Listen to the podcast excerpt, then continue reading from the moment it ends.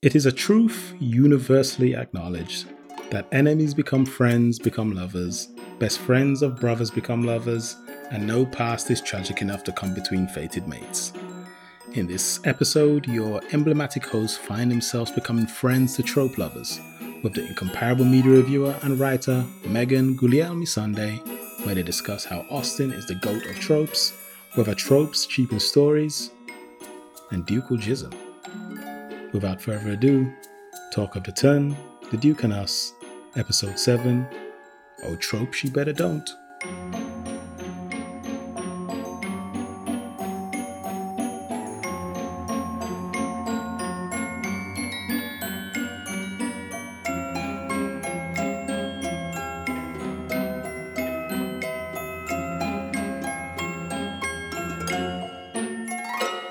How do you do, dear listeners?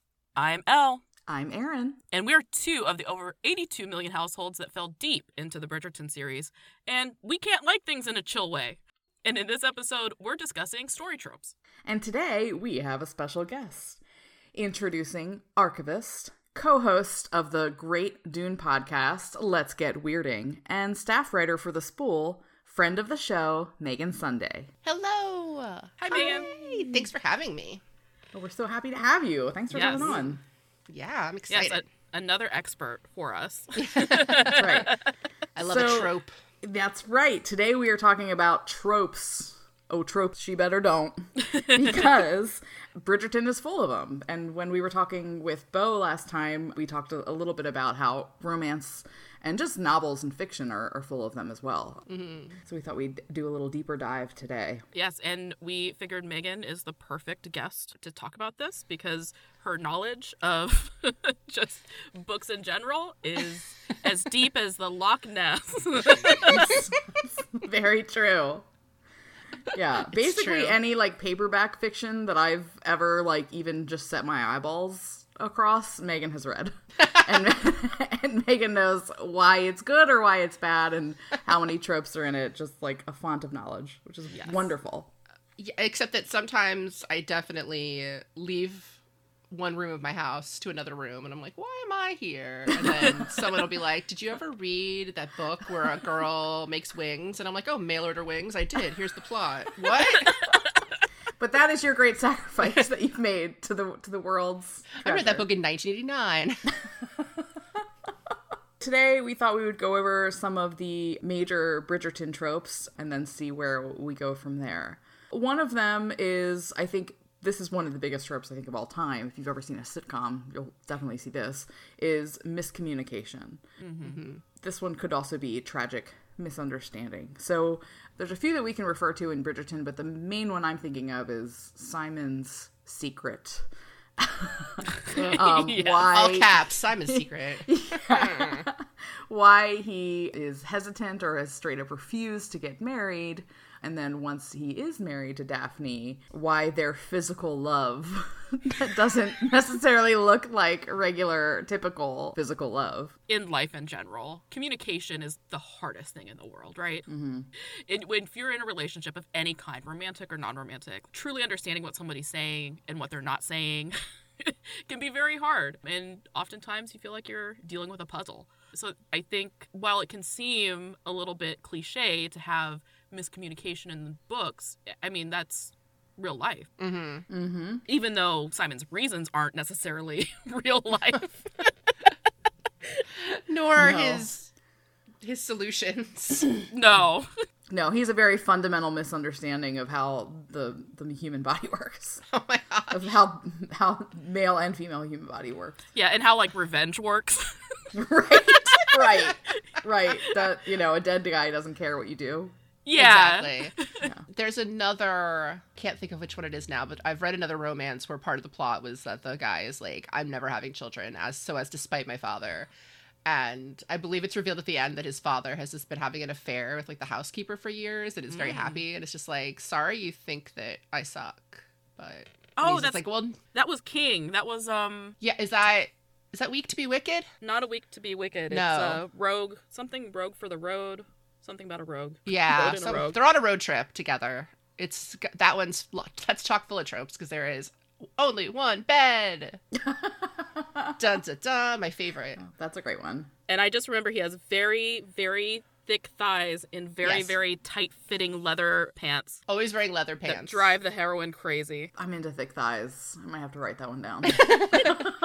It is so funny because he is wearing yeah these leather pants, and she's constantly just like, well, I don't know why you're wearing those stupid pants. They're stupid.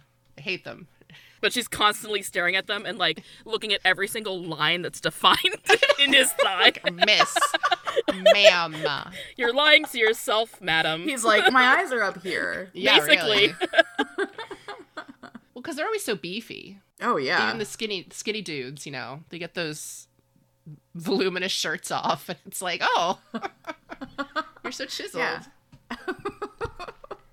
All of that sitting around in your country house. It's really the the rogue not you. taken for There anybody is. interested. Oh, adorable. Yes. All right, I'm writing that down. There's at least two that I've read where it's like, well, we've been thrown together on this wacky road trip through the world of England. Yeah, I'm thinking Through the I'm Great North Road. there's- I'm trying to think about the Bridgerton series in general, and, and if there's any like one bed tropes in there. I think mm. everyone is. No one gets thrown together quite like that. They kind of avoid Right. it, which is surprising. Mm-hmm. 'cause- Yeah. Well, and sometimes I think that is a little harder to pull off in like a Regency era yeah, than like you know a '90s sitcom. yeah. Caroline in the City, which I literally saw the episode the other day where they oh, oh Richard and Caroline had to share a bed because they're Ugh. pretending they're married. Who wouldn't pretend they were married to Richard? Oh my god. I was thinking this morning about how he may be one of the hottest love interests in 90s television. Oh my god, I was obsessed. Teen me And then was there's, like, obsessed. Season three, he grows like mutton chops. It's like yes. put him in a Regency outfit and just call it a day. Beautiful. We also have one of my favorite tropes, just because, again, it's fairly realistic in a way, but the brother's best friend trope is it works because it works. I sadly have never gotten to live this trope because my brothers are younger than me. So no, thank Ah, wow, way to go, way Don't to go, bring- brothers. I definitely had crushes. So my brother's 11 years older than me. Oh, so it would've been boy. A little bit. bleh. Yeah. Well, but that would have been perfect for any Regency set. Anything. True, very true. That would have been. But yeah, I definitely like had crushes on them in that like, you know, oh, you guys are babysitting me today? cool. That's something interesting that I always like to ask people about because I waver at Mm-hmm. times, and that is the fact that in almost every historical romance, the hero is at least 30 yep, mm-hmm. and the heroine is 19. yeah, sure. Yeah, 19 to 21.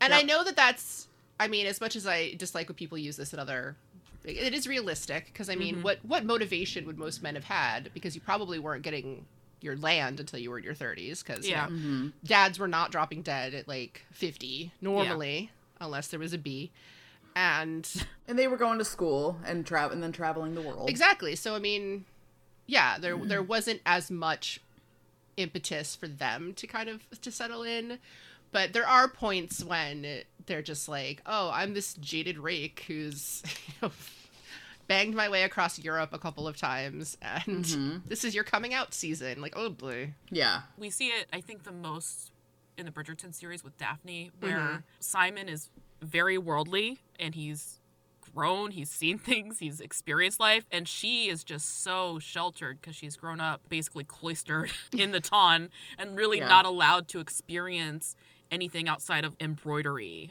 or mm-hmm. like shopping Right. for dresses and that's the entirety of her knowledge of the world. And we see that over and over again in regency and i i've been struggling myself with it's common in historic regency romances that you're dealing with a virgin bride.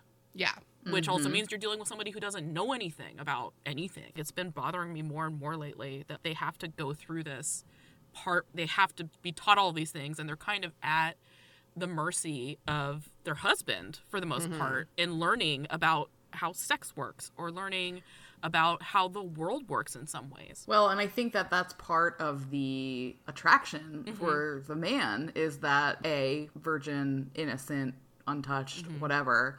But B, you can groom them yep to like suit exactly you. So if Mm-hmm. you like sex in a specific way or don't like it in, a, in another way, whatever, they're a clean slate for you to imprint on. It's like ugh. I will say that that a lot of that ro- most romance, I would say a lot of modern, like more mm-hmm. recent romance, is a lot better at yes.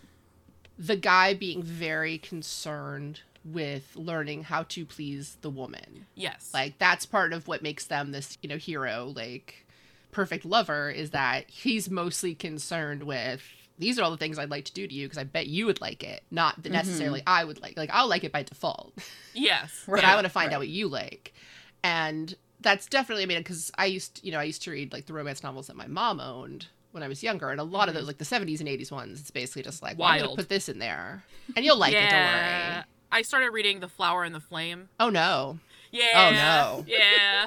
so I'm, you know, I felt like I had to. That one is is racist for something, right? Think so. I haven't gotten that far Okay, into it. okay. No, there's one with a very similar title that I read ages ago, which is definitely in retrospect about like a man in Asia, and it is not good. Uh, But you know, I read it when I was 13, and even then, I was kind of like, I don't think you're supposed to talk about people that way. Yeah. Right, right. It seems yeah. odd. And then later, I you know was looking up old romance novels or something, and I read just like the back description. and It was like, oh dear, like, ooh.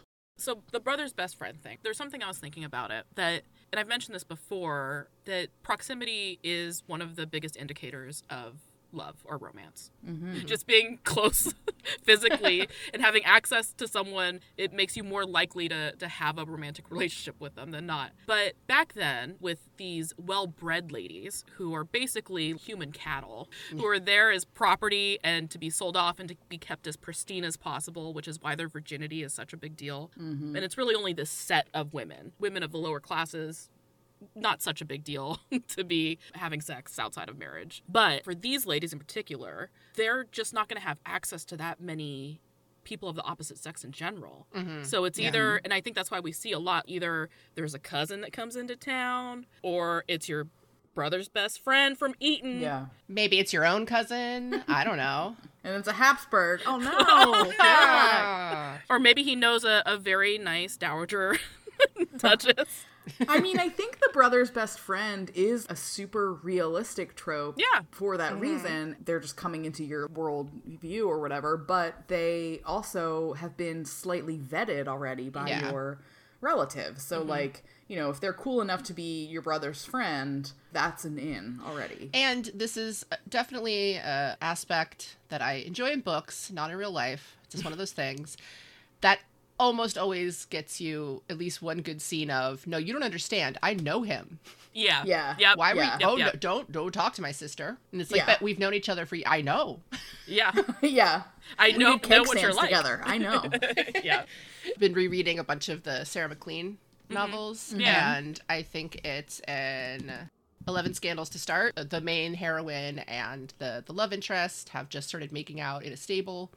Her brother comes in. They break apart and they're trying to do the like, oh, this is a horse. this is my horse. It's a good horse. We're talking about this horse. And it's a great scene because her brother walks in, takes one look at the two of them, and is just like, hell no. And just punches the guy because he's like, I oh, know you're not talking about horses. What do you think you're trying to pull? I know you hate horses. Horse talk. Like, seriously? No. Mm-mm. Uh-uh. And that's one of those things, like in real life, I would be like, I'm sorry, did you just start physical violence because someone Right. was standing near me? But in a book, you're just like, hee hee. Yeah. Yeah. Yeah. Yeah. Yeah, punch that guy. Maybe he's done something wrong. like, oh, what's wrong with me? Well, yeah, Elle and I have talked about the scene where, you know, Anthony finds Simon and Daphne in the garden. Oh my God. They're not just kissing. Simon's Oh my god. hand is like fully up her skirt. She's like clawing the back of his head. Like they are like she She's is pro- two probably got a away. got a titty out. Oh yeah. right. They She's always like two have a seconds titty away out. from like hopping onto his hips. They're in it. They there's no time for them to even break apart or whatever. Yeah, and I if I saw a sibling making out with Oh my God. that way, my instinct would be just walk in the opposite direction and immediately vomit. But um, Oh my I can see like in his position him getting so angry. I have nephews, and I'm like, well, that's nice how you found these children. Yeah, exactly. yeah. Good for you. That's yeah. Amazing. Yeah, actually, I read recently. I've gotten into Courtney Milan hmm and Oh, just been reading through her stuff, and she's amazing. But I recently read the Suffragette Scandal, which is an amazing book. It's so so good. But it has it kind of subverts that thing a little bit, like that protective older brother speech, which can sometimes be a little bit annoying. Of like, I'll hurt you, or like, you know, I'll kill you if you do something to her. The heroine in this book, she's firecracker. She is a suffragette, and she has her own newspaper. She's not gonna take anything from anybody, but falls in love with a, a scoundrel, of course, because that happens. Her older brother is like a soft boy. He's like a soft, kind boy. And he like he tries to have that talk with this scoundrel who is like a for real scoundrel who's like dark kills people doesn't give a shit and he's like if you hurt her and he's like what are you gonna do like, he's like honestly i'm more afraid of your sister than you I also have a weakness for any time the sister who is titled falls in love with I don't know like a merchant, yeah. up and coming businessman or something. yes yes and yes. the brother tries to do the speech and the guy's just like i could buy and sell you like seven times. I'm really not afraid Mm-hmm. of you because you're an earl. Like that doesn't mean anything anymore. It's 1898 friend. Like woo yeah. yeah hey industrial revolution baby i own 16 rail yards your income is still from land haha Ew. Yeah, land who? land what i Um, own every hotel in london somehow I the part that like that sort of thing, or even like the you know a father making a speech, uh, you know, because I think that that's like interchangeable, like father and uh, older Yeah. brother or whatever, is that it does. There are like shades of like, are you into her? Oh, like, Yeah. do you want to like? Yeah, why are you so concerned about this And I think that that obviously makes sense. I mean, mm-hmm. you know, if she if she is being she's like sheltered and like whatever, and that like her brother is a father figure, and then she's just replacing her father figure with another father figure, one that she can Yeah. have sex with. But it's still like ah! some. I feel like sometimes even in in movies, it's like shades of uh. like is this you're really this protective? is this really Like, just paternalism or yeah? Or you or yeah? Or you, if there there's some like necessary therapy that you need to go through. probably well i mean i think that's like the entire last hour of scarface Yes. Oh my god. He's like, yes. um, Jeez. why are you so concerned about what your sister's doing? Yeah. Oh, Oof. Tony. Tony, she looks so good in that dress. Don't ruin this for her. Oh my god. the fact that he's she's literally like, uh, we got married, and he's like, I don't care, you had sex. It's Yeah. like, okay, Ugh. dude. Um, you need to find a way to let this go just this is a Yeah. it problem. This is a problem. But I, I especially do like it when you get the overprotective father, older brother, and then the I, I do appreciate whenever the love interest gets a. You don't even know like how awesome she is. yeah yeah, yeah that's true. Like that's I think I know Elle at least has read Brazen and the Beast, Mm-hmm. where it's definitely just a uh, she's the best person in this whole family. yeah she is the best person in the world She's so smart and so Uh, cool and, and so, so kind beautiful and, like, and just- you guys suck. yeah You suck Yeah. and you suck. And Yeah. also I've bought and sold you seven times. Ta-da! by the way you don't own your house anymore yeah. Sorry. Oops, I did it.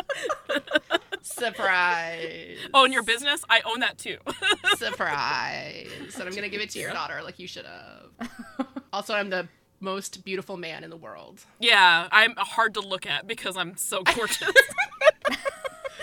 to the point where even uh, the love interest of his brother in the first book is like, Uh-huh. well, you're great, but I think you have to understand that your brother is the most beautiful man in the world. Yeah. Like, let's just, this isn't something to argue about. it's like i'm into you but your brother is so fucking hot basically That basically, even in the second book, a lesbian character is like, I'm not into it, but look at this guy. oh yeah like everybody is just like man how is he so handsome I don't want it, but I get why you do. yeah Like, woo! He's like Ronan Farrow. Yeah, basically. I mean, I feel like Ronan Farrow is someone who like transcends all. You know, it's like it's not even like a sexual thing. He's just so handsome. like a thick and tall Ronan Farrow. Poor Ronan Farrow. He's gonna hear this and be like, I'm thickish. yeah, he's gonna hear this in my freaking dreams. Ugh, if you hear this, Ronan Farrow, I want to be your best friend. I've already put it out in the universe. It's bound to happen. Can we all hang out at your mom's house because it looks really nice on Instagram? Yeah, it looks so cozy. And It sweet. looks great. so the other the other like main one I think that I was thinking of was the fake relationship. Oh yeah. Which recently I read I did finally finish Elle. I finished uh, Take a Hint, Dani Brown. Yay. And that is also fake relationship or ruse into Mm-hmm. reality, as they like to call it in Bridgerton. They talk frequently about their ruse, sexy ruse. And yeah, that is some. I think that might be one that is maybe the most fictional. Yeah. Yeah. I can't think of a time in my life where I would have had to like be fake in a relationship with someone. I think that At all. has only ever extended to this creepy guy keeps hitting on me. Pretend you're my date. Mm-hmm. True, or buy a fake wedding ring at Walmart, which I did do because there was a college kid who kept hitting on me at the library. and Yeah, it was getting yeah. ridiculous. And so I wore it until my finger turned green, and then I was like, God damn it. I should have bought like a real one. My husband is so Oh cheap. my god. I had to divorce him because it turned out my ring was fake. Dang it!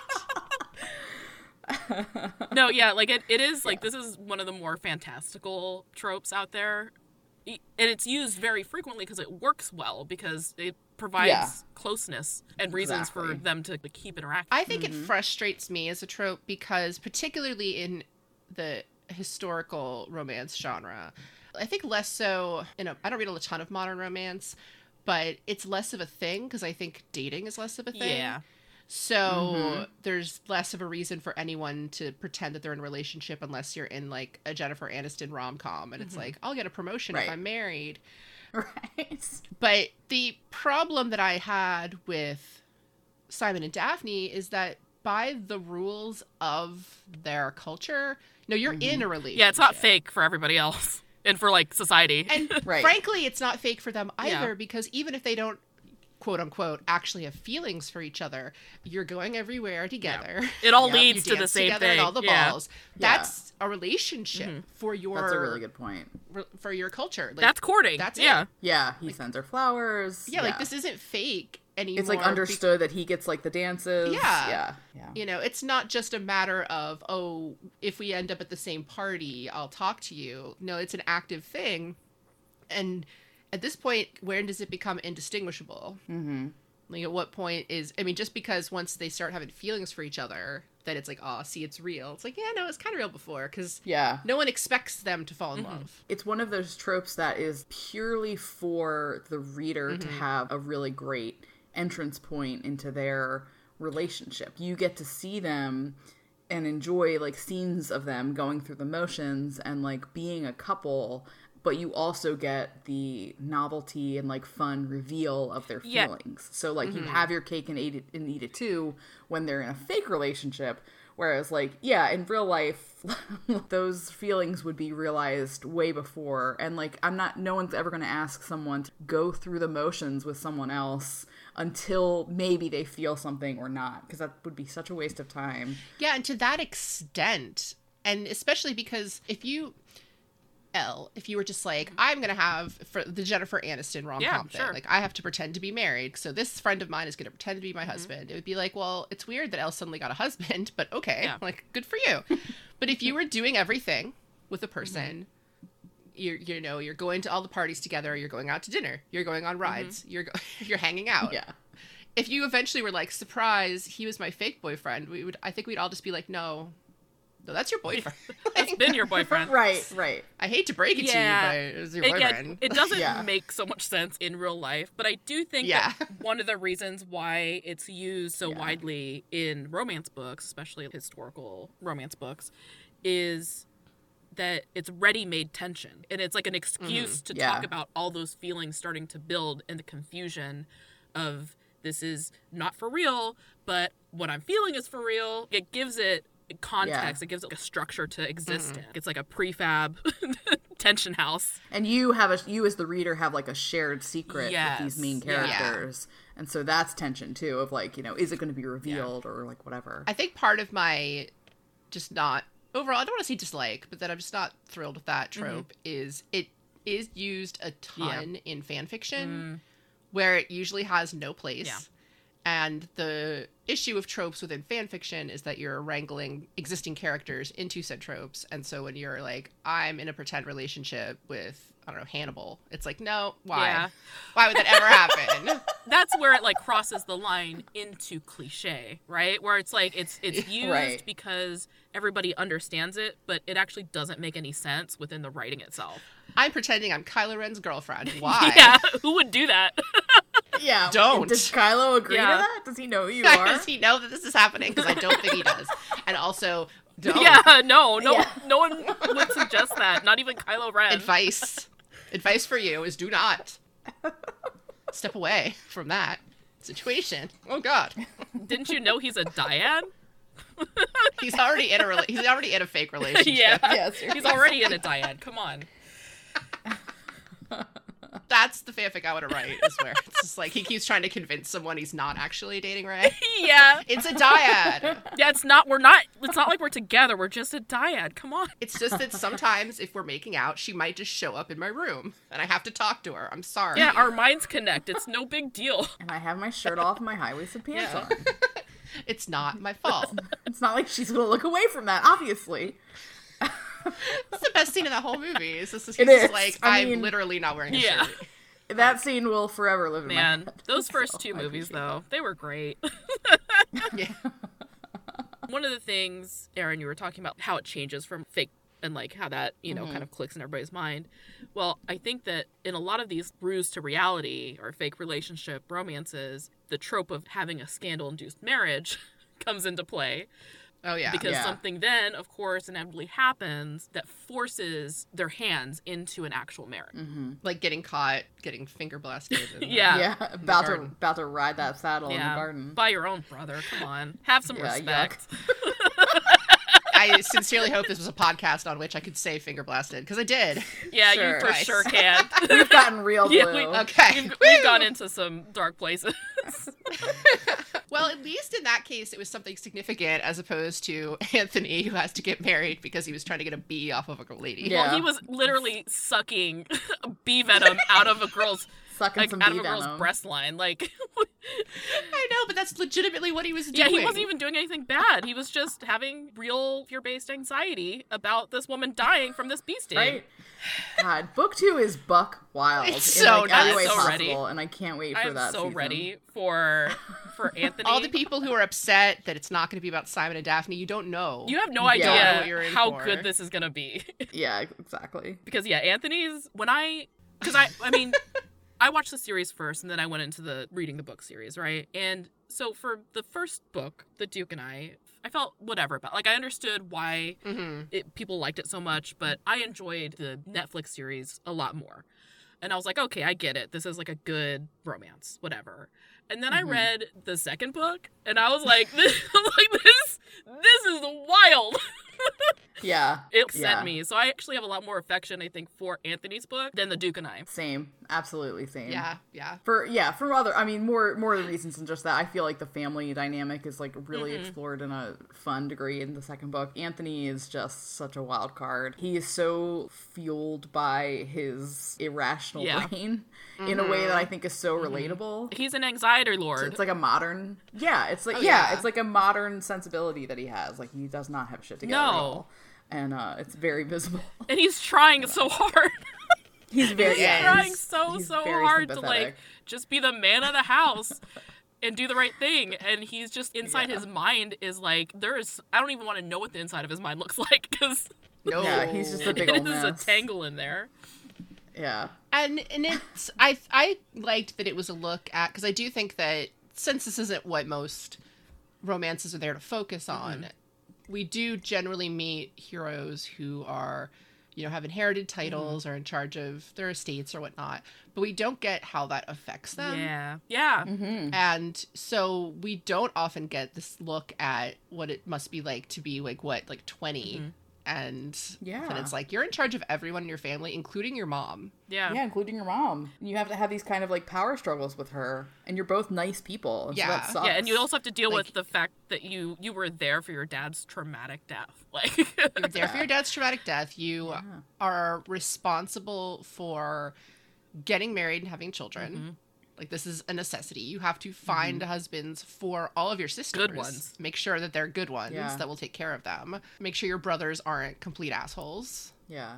And basically be a father to your like 3 Mm-hmm. youngest, three and two or three youngest siblings because they're too young to really know your dad. Yeah, like a lot of I mean, that's what they say a lot in Hyacinth's Mm-hmm. book is she never even knew her dad. Like she only knew Anthony, and so yeah, he's just sucking bee venom because his brain is just like I don't know what else to do. I can't let this woman die. Let me suckle her titty.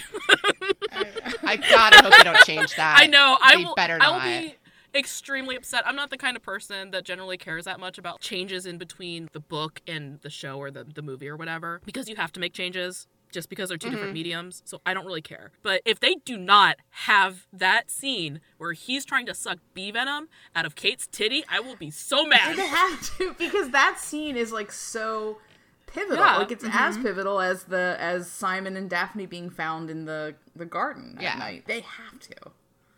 They have to, or else we we riot on Yes. Shondaland. Yeah, Yeah. like we riot a ton. I love I will Shondaland, so would revoke break my, my heart. dual citizenship. I will to the sovereign state of I will, and I will just become fully an American citizen again, as much as it'll hurt me. exactly. You're gonna turn in Yeah. your Shondaland passport. Yep. My thing with the scandal-induced marriage is often that it's used and very well. Like I Mm-hmm. will say that there's been more than one book that I've read or reread recently where it's just like, eh, where the heroine has no intention of quote unquote tricking the hero Yeah. into anything, but it's he's sucking bee venom out of Yeah. her titty. Right. It's like Or circumstance. It's It's circumstance. like stepped in. Yeah. You know, or it's a situation where they do sleep together Mm-hmm. or do something, and then the guy is the one going, "Well, we're gonna get married." Like, and Yeah. usually Yeah. they mean it in a very good way. Like in their mind, they're being really romantic. Mm-hmm. Like this is awesome. You're gonna be a duchess or whatever. Like you know, we're Yeah. gonna have a bunch of babies. It'll be really cool. And she's going, "What?"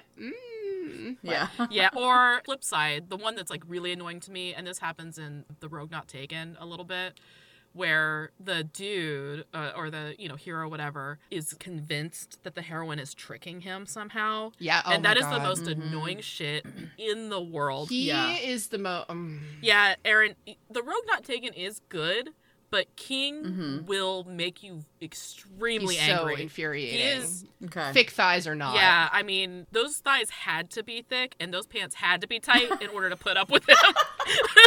Yeah, that is it's a that's a very condescending plot Yeah. point. If a if someone is tricking someone or someone is thinking someone's tricking someone. And a lot of that like- comes out in those books in particular because the characters in those books, the heroines, there's a series where they're they're sisters, mm-hmm. and her sisters are very scandalous. And a big Ah. thing is that their father was a businessman who was made an earl because he like gave the crown money or something. I don't remember. Gotcha. But so a lot of people don't consider them actual Real. Yeah. I see. you know and so everyone kind of considers that the sisters because it's also a family of like five daughters are all just social climbers Right. and the main character of that one i forget which s she is Yeah. their names all start with s Gotcha. has no intention of doing that she just wants out of the whole situation she's just like i want to get out of london i want to go home to where we used to live in little village but I mean, it's to the point where she sneaks into his carriage and she's like, I just want to get to X small town. That's where I grew up. I want to go back there and meet all my old friends and just live in this small town like I used to. when yeah, was she's like, kid." I want a bookstore mm-hmm. and I want to eat my favorite pastries from my favorite bakery. That's it. yeah, like that's I don't want any of the rest of this. That's my sister's deal. Like, cause her her one sister's ex husband is a piece of shit, and she's like, I don't want to deal with that. I don't want to deal with any of this. And he's basically like, I've never heard of your family living in that town, and my family's estate is near that town, and you clearly know that, so you're out to get me. Oh, gotcha. And it's like, no, dude, other people live places. Yeah, yeah, yeah. You don't know everything. And so there's a lot of that where, you know, she'll pat him on the shoulder and he'll be like, oh, don't touch me. That's what wi- wicked ladies do. Yeah. Ugh, that's annoying. Yeah. Ugh. To be Yeah, fair, though, there can be some cause for like the heroes in this book to think that way because if they're lords and if they're particularly attractive, have wealth, whatever, they do have to deal with some level of women Oh, trying sure. Oh, to yeah. like yeah, yeah, yeah. get into compromising positions with them because they know that that'll cause like enough scandal to force their hand as a gentleman. There's a lot of women using their wiles in in the Ton. Yeah. So I'm sure there's some defense. Well, and especially if her family has like that Yeah. reputation. I mean, that's yeah, It's- that's understandable, and that's the whole thing with Regency is that your family could be the sole cause of your ruin. Yes. So much depends on each and every family member. Yeah, I, I don't. I'm not going to say that my brothers are particularly scandalous, but I'm very glad that it's not that way. No one's behavior is reflecting Yeah. off. Have your Oh, own gosh. issues. I mean, considering the way that my family might have voted in the last election, I'm super glad that yeah. Yeah, I think the only time that this is ever this trope has ever really infuriated me, and I've talked about this with, with Elle before, is in A Rogue by Any Other Name mm-hmm. by Sarah MacLean. Yeah. Where oh, here we go. So Go for it. the hero of this book, his whole thing is that he finds out that he lost his estate gambling because Okay. you know he was a reckless youth. He finds out that the man, I think he's a Marquess, who won it mm-hmm. and has the estate now is planning to put it all on his eldest daughter when she gets married. So like whoever marries her is going to get his land is how he sees it. Mm-hmm. And so they of course were like childhood best friends and so he goes back to see her. He basically seduces her. They don't sleep hmm. together, but they fool around. And then after they fool around, he's basically like, "Well, now you're ruined, so yeah. guess we're Oh. married. Guess we're engaged." He kind of abducts her a little bit. Yeah, yep, yep, yep. And I'm being very kind here. Yes, he does. yeah, a little bit. Like little she bit. she goes over to like, what was his house in the middle of the night, and he like finds her, and he's like, "Cool, my plan's in motion." Yeah. and he takes her into this abandoned house, goes down on her, and it was like, "Well, now you're marrying me," which is Oh, kind a really harsh beginning to a love story. yeah. Yeah. To be fair, I will say that the other male characters, who are all of his friends and business partners, are like, "The hell do you do?" You stupid. Ew. Yeah. Yeah. I will say good. that for them is that he's just like after they get married, he like drops her off at his Mm-hmm. house and like goes to his club, and they're all just like, "What are you doing here? What is this? This is weird. yeah, I Like, think. don't you at least like her? Yeah. Like, shouldn't you be with your wife on your wedding night? Like, kind of feel though like it's one of those things specific i'm sure other authors do it but Sarah MacLean is especially good at this but it, it's almost like sometimes she wants to see how far she can take a hero to being a villain and then redeem him like she's very into mm, presenting see. somebody in mm-hmm. the beginning as the absolute worst she does this in in her bare knuckle bastard series even but yeah she just wants to show somebody as a complete villain and then find a way to redeem them to the to the I don't reader that one works. I don't think I'll it does. Like I have a really hard time. I had a hard time with the Rogues to Riches, Rogue by any other name. I had a hard time with him, and I had a hard time with Ewan. I'm sorry. No, Ewan, I have huge troubles with, and but I also, I mean, to put it to be fair, I don't like the heroine of No Good Duke Goes Unpunished Mm-hmm. because she's kind of a bitch and doesn't really have enough justification for any of the awful stuff she does. And at the end, she's just kind of like, "What was I supposed to do?" And he's like, "Well, I love you." Yay! I mean, I think that can definitely very easily happen in really any fiction. Is Yeah. that like when you're experimenting or like exploring the boundaries of like a comeback Yes. story, you'd really have to make that person likable, or you'd really have to like make some of their bad choices easily explained or like valid in some way, or else it's not going to work out for you and the reader. We're literally days away from the premiere of the Loki TV series. right? right, right. we love Yeah. a villain. We love we Right. love we love a villain. We love a Tom Hiddleston. We do love a Tom Hiddleston Well, true. specifically. That's true. Yeah, I will say that. I don't know if this would have been such a thing if it wasn't him because it's just so. Mm-hmm. oh like, yeah, chef's because he's a kiss. star. But at the end of the day, you're kind of like, wait, uh, I saw Avengers. Yeah, Oh. I oh. and that's the thing. Sarah MacLean is undeniably an incredible writer. She's incredibly good at what she Mm-hmm. does, and I love her books. But I think it's She's very nice. I've met her. I think it's just my personal thing. I, I just don't like. There are certain things that I can't necessarily forgive in a person's character, no matter what their Yeah. reasoning for it Yeah. was. You know what I mean? Yeah, and my issue with Born in the Rogue by Any Other Name is that we're seeing so much of what's happening from her perspective, mm-hmm. and she's broken by this. Mm-hmm. She's a character from an, a previous book, so we've already seen her get basically thrown over for the relationship in that mm-hmm. book, even though it was what was right. That still happened. And this is, again, you know, a society where that's a huge deal. She went from being the one everyone wanted to like, oh, remember how she was engaged and then he left her? Yeah, mm. he must have left her for a reason. yeah, not just he must have fallen in love with a fiery Italian. It's that, you know, it must have been a reason. And so when she reunites with this guy, she's just so like, hey. She's happy to see him. Yeah. And then she's happy that they're like making out and stuff because she's like, oh, hey. And then, I mean, she's happy he goes down on her because, hey. And that he just takes that and is immediately like, no, this was a weapon. Yeah. I weaponized mm. your feelings against you. It's like, oh. Yeah, that's that's rough. Yeah, it is. And then in No Good Deed Goes Unpunished, the main heroine of that basically weaponizes the guy's size against him. Mm-hmm. Because that, I mean, it's not to spoil, but she, she, it's sort of the beginning of the book. She wants to make it look, she's supposed to marry this guy's father when she's very hmm. young. Hmm. And she plots to to sneak out of society. So her her goal was to pretend that she had slept with her soon to be stepson because they're the same mm-hmm. age Okay. but she didn't know how much blood there would have been, so she basically covers his bed in blood and then disappears. And he is because he's a recurring character from the series mm-hmm. is endlessly described as huge. He's Yeah. like six six, he's broad. Okay. So basically he wakes up from like a drunken stupor to his bed covered in blood and this woman missing and everyone is like we can't say you killed her but you obviously killed her. Oh, yeah. Oh damn. Wow. So- she wow, wow. disappears Even though he's- for a while. And yeah, she vanishes for years. And when she comes back, she's just like, oops. Oh. Oh, That's didn't rough. And didn't it's just mean this, it. Like, um, didn't mean it, but Yeah, like, that's it's not like they're gonna hang you or anything. You're a dude. Yeah. Haha. yeah. you've had you've had to resort to a life of crime just to get by, but hey, um, I, I'm still here. Sorry about that. yeah. Um, and even by the end of the book, she's still just kind of like, sorry about that. I just really didn't want to marry your dad Yeah. because he was a piece of shit. And it's like, well, that's fair. Especially since he's basically like, I would have just slept with you and like married you myself. Like, Right.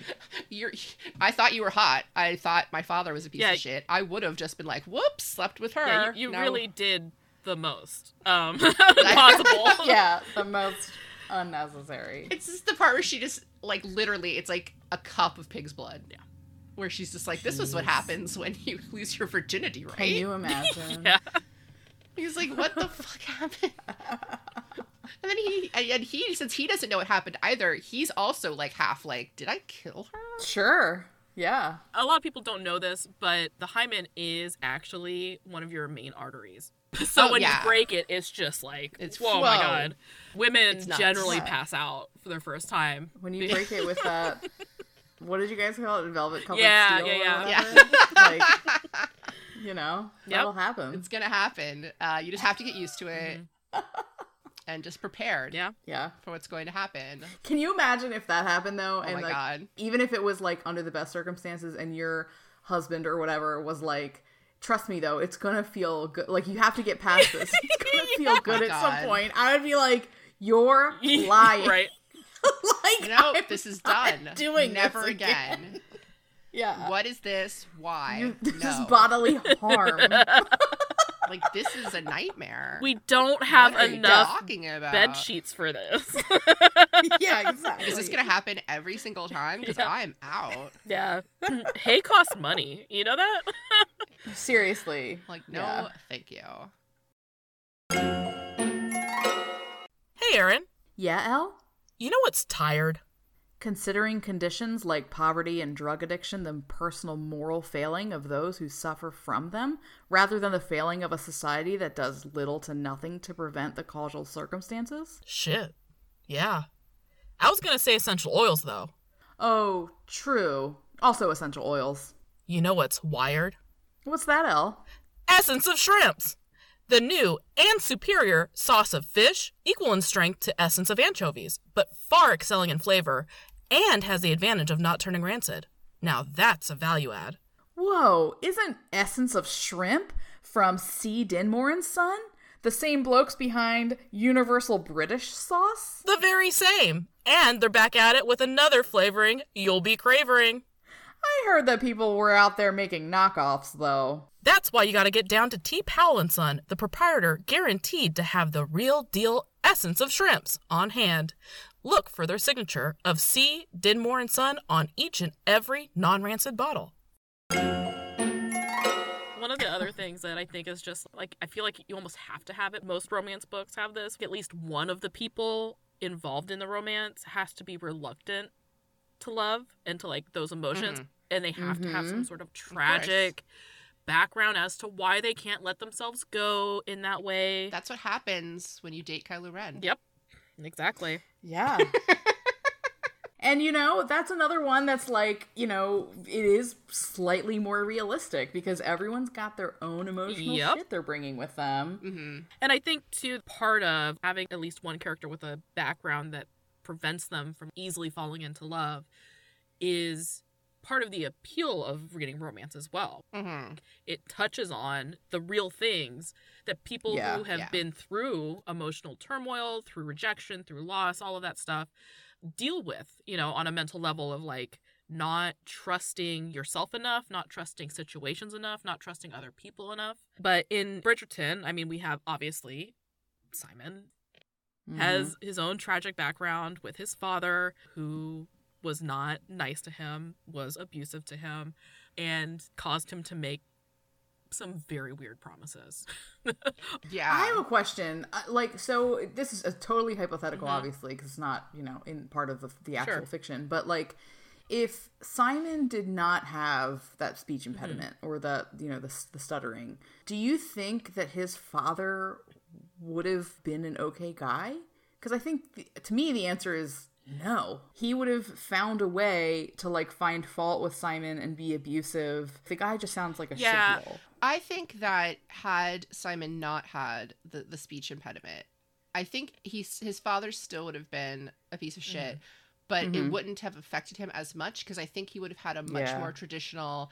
I live in the country with a governess. Now I go to school, yeah, I think he would have had a Uh, very upbringing. cold relationship with his father either Yeah, way. but not an Right. unusual one. yeah.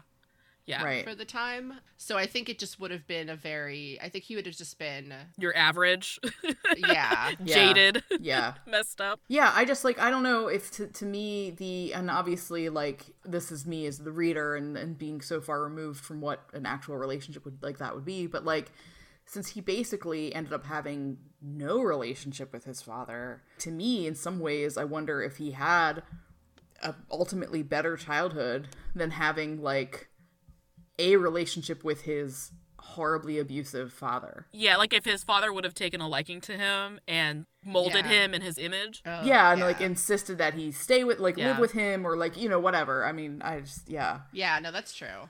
I don't know. Not like thank God you had the speech Yeah. impediment, but but like it's just I just think that poor Simon, you know, he he thinks so thinks about that issue that he had, that personal like issue. Mm-hmm. But his father is just such a terrible person anyway. And that's also that itself is an interesting trope because I do think that that I mean I can only think of two examples at the moment, but I think when they want to take a character, particularly a male character, Mm-hmm. and say we want to give him something that's quote unquote wrong with him, but something that Mm-hmm. He can also quote unquote overcome. Yes. It is often a speech Mm-hmm. impediment because that's the same deal on uh, the Umbrella Academy. Diego Oh, okay. uh, also stutters, and that's another thing that when he's confronted in a stressful situation or with their horrible father, it starts to come out again. And it's one of those. I think it's something that it's a shortcut way to show that the other character is an asshole because they're making fun Yeah. of someone who is stuttering. Yes. Right. You know, it's just sort of that immediate instant, like, oh, well, I know this guy is terrible because he won't even let his child try to speak. And he's mocking him. Right. But it's a, like an invisible it could it can be invisible. Mm-hmm.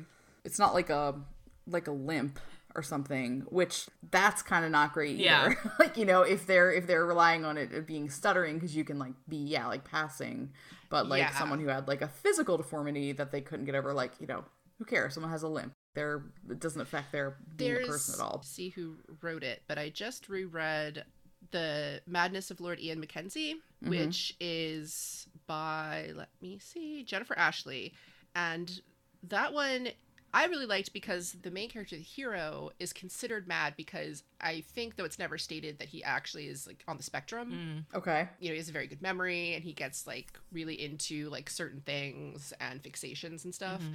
And the mm-hmm. relationship between him and the heroine is really interesting because she just sort of takes it in stride mm-hmm. because she realizes that everyone says like oh well he's crazy. And then she's just like well this guy isn't crazy. He's just deals with Yeah. stuff the way he deals with it Yeah. know and they have like a good relationship in times where she makes a lot of jokes and he's always like i don't understand what that was and she's just like it's cool Aw. baby like don't worry about it Right. Like, and i like that it's never she never tries to say well i'll, I'll you know stop how I act or you know do something different because he's like i don't understand what you're saying but i like when you say it so that kind of counts Aw, that's you cute. know? That one's been on my list. I need to get to it. That it's really good sweet. and i will say in that one like the sex is also really good because i also enjoyed that the author was like i could write a character like a neurodivergent character Mhm. who is still like i'm down to clown like Yeah. Yeah, yeah. That's it's nice. not i feel like sometimes people do even in Desexualized. 2021 Yeah. yeah very much desexualize anyone who is not quote unquote normal Yeah.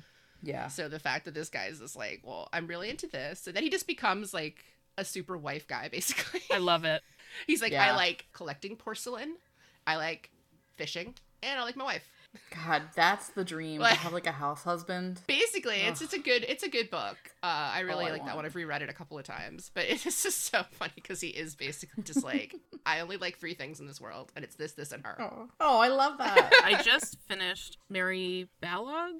Balogh? I don't know how to pronounce her last name. mm-hmm. but uh, I just finished her book. What was it? Only Enchanting, which it has somewhat similar vibes. Erin, you'll love this. The entire series focuses on there's seven people who were all injured during the Napoleonic Wars and came back to oh, England yeah. and they bonded because they all recuperated together. Aw. And so they have this bond and they meet up once a year for like a month to hang out. Oh. And so it's all of their love stories that happen after they're starting to heal and you know whatever. But in Only Enchanting, the Viscount has a stammer because he sustained a head injury and a bunch of other injuries during the Napoleonic mm-hmm. Wars. He was like thrown from his horse, all this stuff. Mm. And so his brain has kind of been slowly healing when he first came back he couldn't speak he could barely understand what people were saying and it took him a long time to get back to being able to speak. So throughout the book he has a stammer and he also has memory loss. There are these just blanks in his mm-hmm. mind of like what what happened and when it happened and why it happened which cause anger. So he has like angry outbursts and all that too that mm-hmm. he's like gotten mostly underhand like by the time that he's in this book and, and the hero. But it's kind of the same deal. They don't thankfully like in in this book or in this series most of their stories happen when like the group's together and the group really understands each other. So nobody is treating him weirdly because of his stammer which is great. Mm-hmm. But a lot of it is like him not trusting love because he doesn't fully know himself anymore. Right, um, right. there are parts of him that he just doesn't even know and he's afraid of because th- they're unknown to him which is very mm-hmm. interesting it's a good book It sounds like a Napoleonic Wars version of like the Big Chill, a little bit Yeah. where they all like they all That meet up. and They're all these like Let's write pals. yeah Hell yeah! That's basically it I have sort of realized that most of the stuff that I know about the Napoleonic Wars is either from romance novels or from Jonathan Strange and Mr. Norrell. So yeah. it's like, Mine's oh. from Horatio Hornblower. Oh, and Horatio Hornblower. yeah. That's a cultural thing that I think is so weird now Mm-hmm. because that was such a thing. Like my whole family, like we would watch that every Sunday. We watch all those movies, and now I'm like, Oh, we're yeah. just all sitting around every Sunday, like, ooh, big ships. Yep. Love a tall ship. Watching Ioan Gruffudd and oh, well, yeah, I Jamie mean that's the thing. being the cutest. But it's just like, wait a minute, what were we all doing? and there's so many of them. There are. It's yeah. I have a whole DVD box set. They do not stop coming. Well, I have the whole DVD box set of the Jeremy Brett Sherlock Holmes, so we're very cool. Oh, sweet. Someday we're just gonna go to a cabin and be like, okay, Al, oh I'm no down for it. get ready for period pieces. Yeah, that's right. Men in costume. i'm down listen Everyone's solving a mystery or they're on a tall ship. So I think my favorite Mm-hmm. trope is, enemies to friends to lovers. I'm into it. Mine too. Yeah, same. Yeah. I found in my deep dive into romance that that is the one that just clicks with me the the hardest. Like I love a good Mm-hmm. Not even friends to lovers. I love an enemies to lovers. like Yeah, like Yeah, let's just, let's like- not even be friends. no. Because like we're exchanging one passion for the other. Like I give me a scene where two people are screaming in each other's faces and getting closer and closer and closer, and then they mm-hmm. make out. Yeah. that is so Yeah. hot. It will never not. It's be that hot. thing of like, you know, hate and love are basically the they're the same level of emotion. It is the same Right. tone of mm-hmm. emotion. Um if you have one, it's so easy for it to flip to the other. yes, exactly. And I think it- it's weird cuz in the books I don't ever think there's an enemy component to them, to uh, Simon and Daphne. It's more No, there's just like a dislike. it's more in the series Yeah. that they play up the enemies part of it. It just Yeah. really in the first episode, I think. they give up on enemies very quickly. So they are more friends to lovers. yeah. But it's still very good because you have that closeness of friendship and the freedom that you have in friendship to kind of be a little bit more yourself in a way. You know what I mean? Yeah, you say Mm-hmm. what you want. You're like a little like no holds barred because you're, you know, your emotions are fueling like your communication to that person. And you're not trying to mean, impress them. yes. I think that, you know, obviously the gold standard is Darcy and Yeah. Elizabeth. And like yes, I love all versions, but that 2005 version wherein they're in that whatever that's called, it's not a gazebo. I learned the term for it the other day and then I totally forgot it. I think it's a Um, folly. Yeah. Yes, a folly. Yes, he literally like looks at her mouth. Yeah, they're and they're so they're yelling like- at each other and he just looks at her mouth. Yes, This he's is where millimeters Elle, I think, her already knows this, but I have never seen that version. Yeah, it's okay. I don't. It's okay. Yeah. I forgot When that we you do our haven't. cabin weekend, we'll make sure it happens. Heck yes, heck yes. That's my punishment. Yes, that's your punishment. Is to watch 2005 Pride and Gosh, Prejudice. What a quote unquote punishment, Yeah. though. I know that, yeah, Elle has recently watched it for the first Mm-hmm. Yeah. time. And gosh, I envy you for only recently having seen it, and I envy you, Megan, for not having seen it yet. I just but have such devotion to the the 95. that was the reason that I had only I only came around to watch it this year because I- I for so long I was like 1995 Pride and Prejudice is the only one that exists and I will not hear otherwise. Yeah. But TikTok got me. Uh, That's all I can say. TikTok I was going to got say, me. TikTok yeah. has made a compelling case. TikTok's made an the- extreme- TikTok Extremely really compelling case. selling Keira Yeah. It's true. Yeah. Yeah, I saw enough TikToks about it, and I Um, was like, you know what? If they're if Gen Z is losing their fucking minds over this movie, then maybe there's something to it. And they're right. They're And right. I saw that that admittedly very funny video summarizing Pride and Prejudice using John Mulaney back oh, before. Oh yeah, all- yeah. Oh, looking yeah. at him, looking upon him with disdain. But talking about Pride and Prejudice, enemies to lovers, that is Mm-hmm. Jane Austen, obviously the master of these mm-hmm. tropes.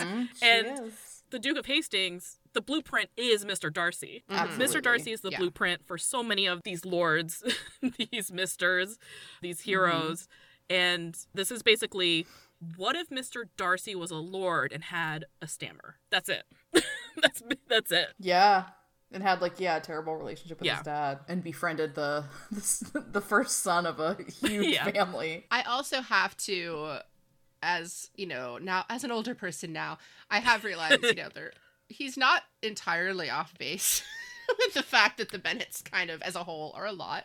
Yeah. And I think if I went Oh, to a lot of social events with someone's family and they acted like some of them act, I'd be Yes. like, oh dear. He's not wrong, is the thing. No, that's yeah. He goes about it the wrong way. Yeah, he like he's Well, too and I think honest about about his That's- thoughts on yeah, and that's the thing about him too is that like he yes he is a snob, but like that snobbery is really deep seated in being sh- totally shy and like socially Yes. awkward.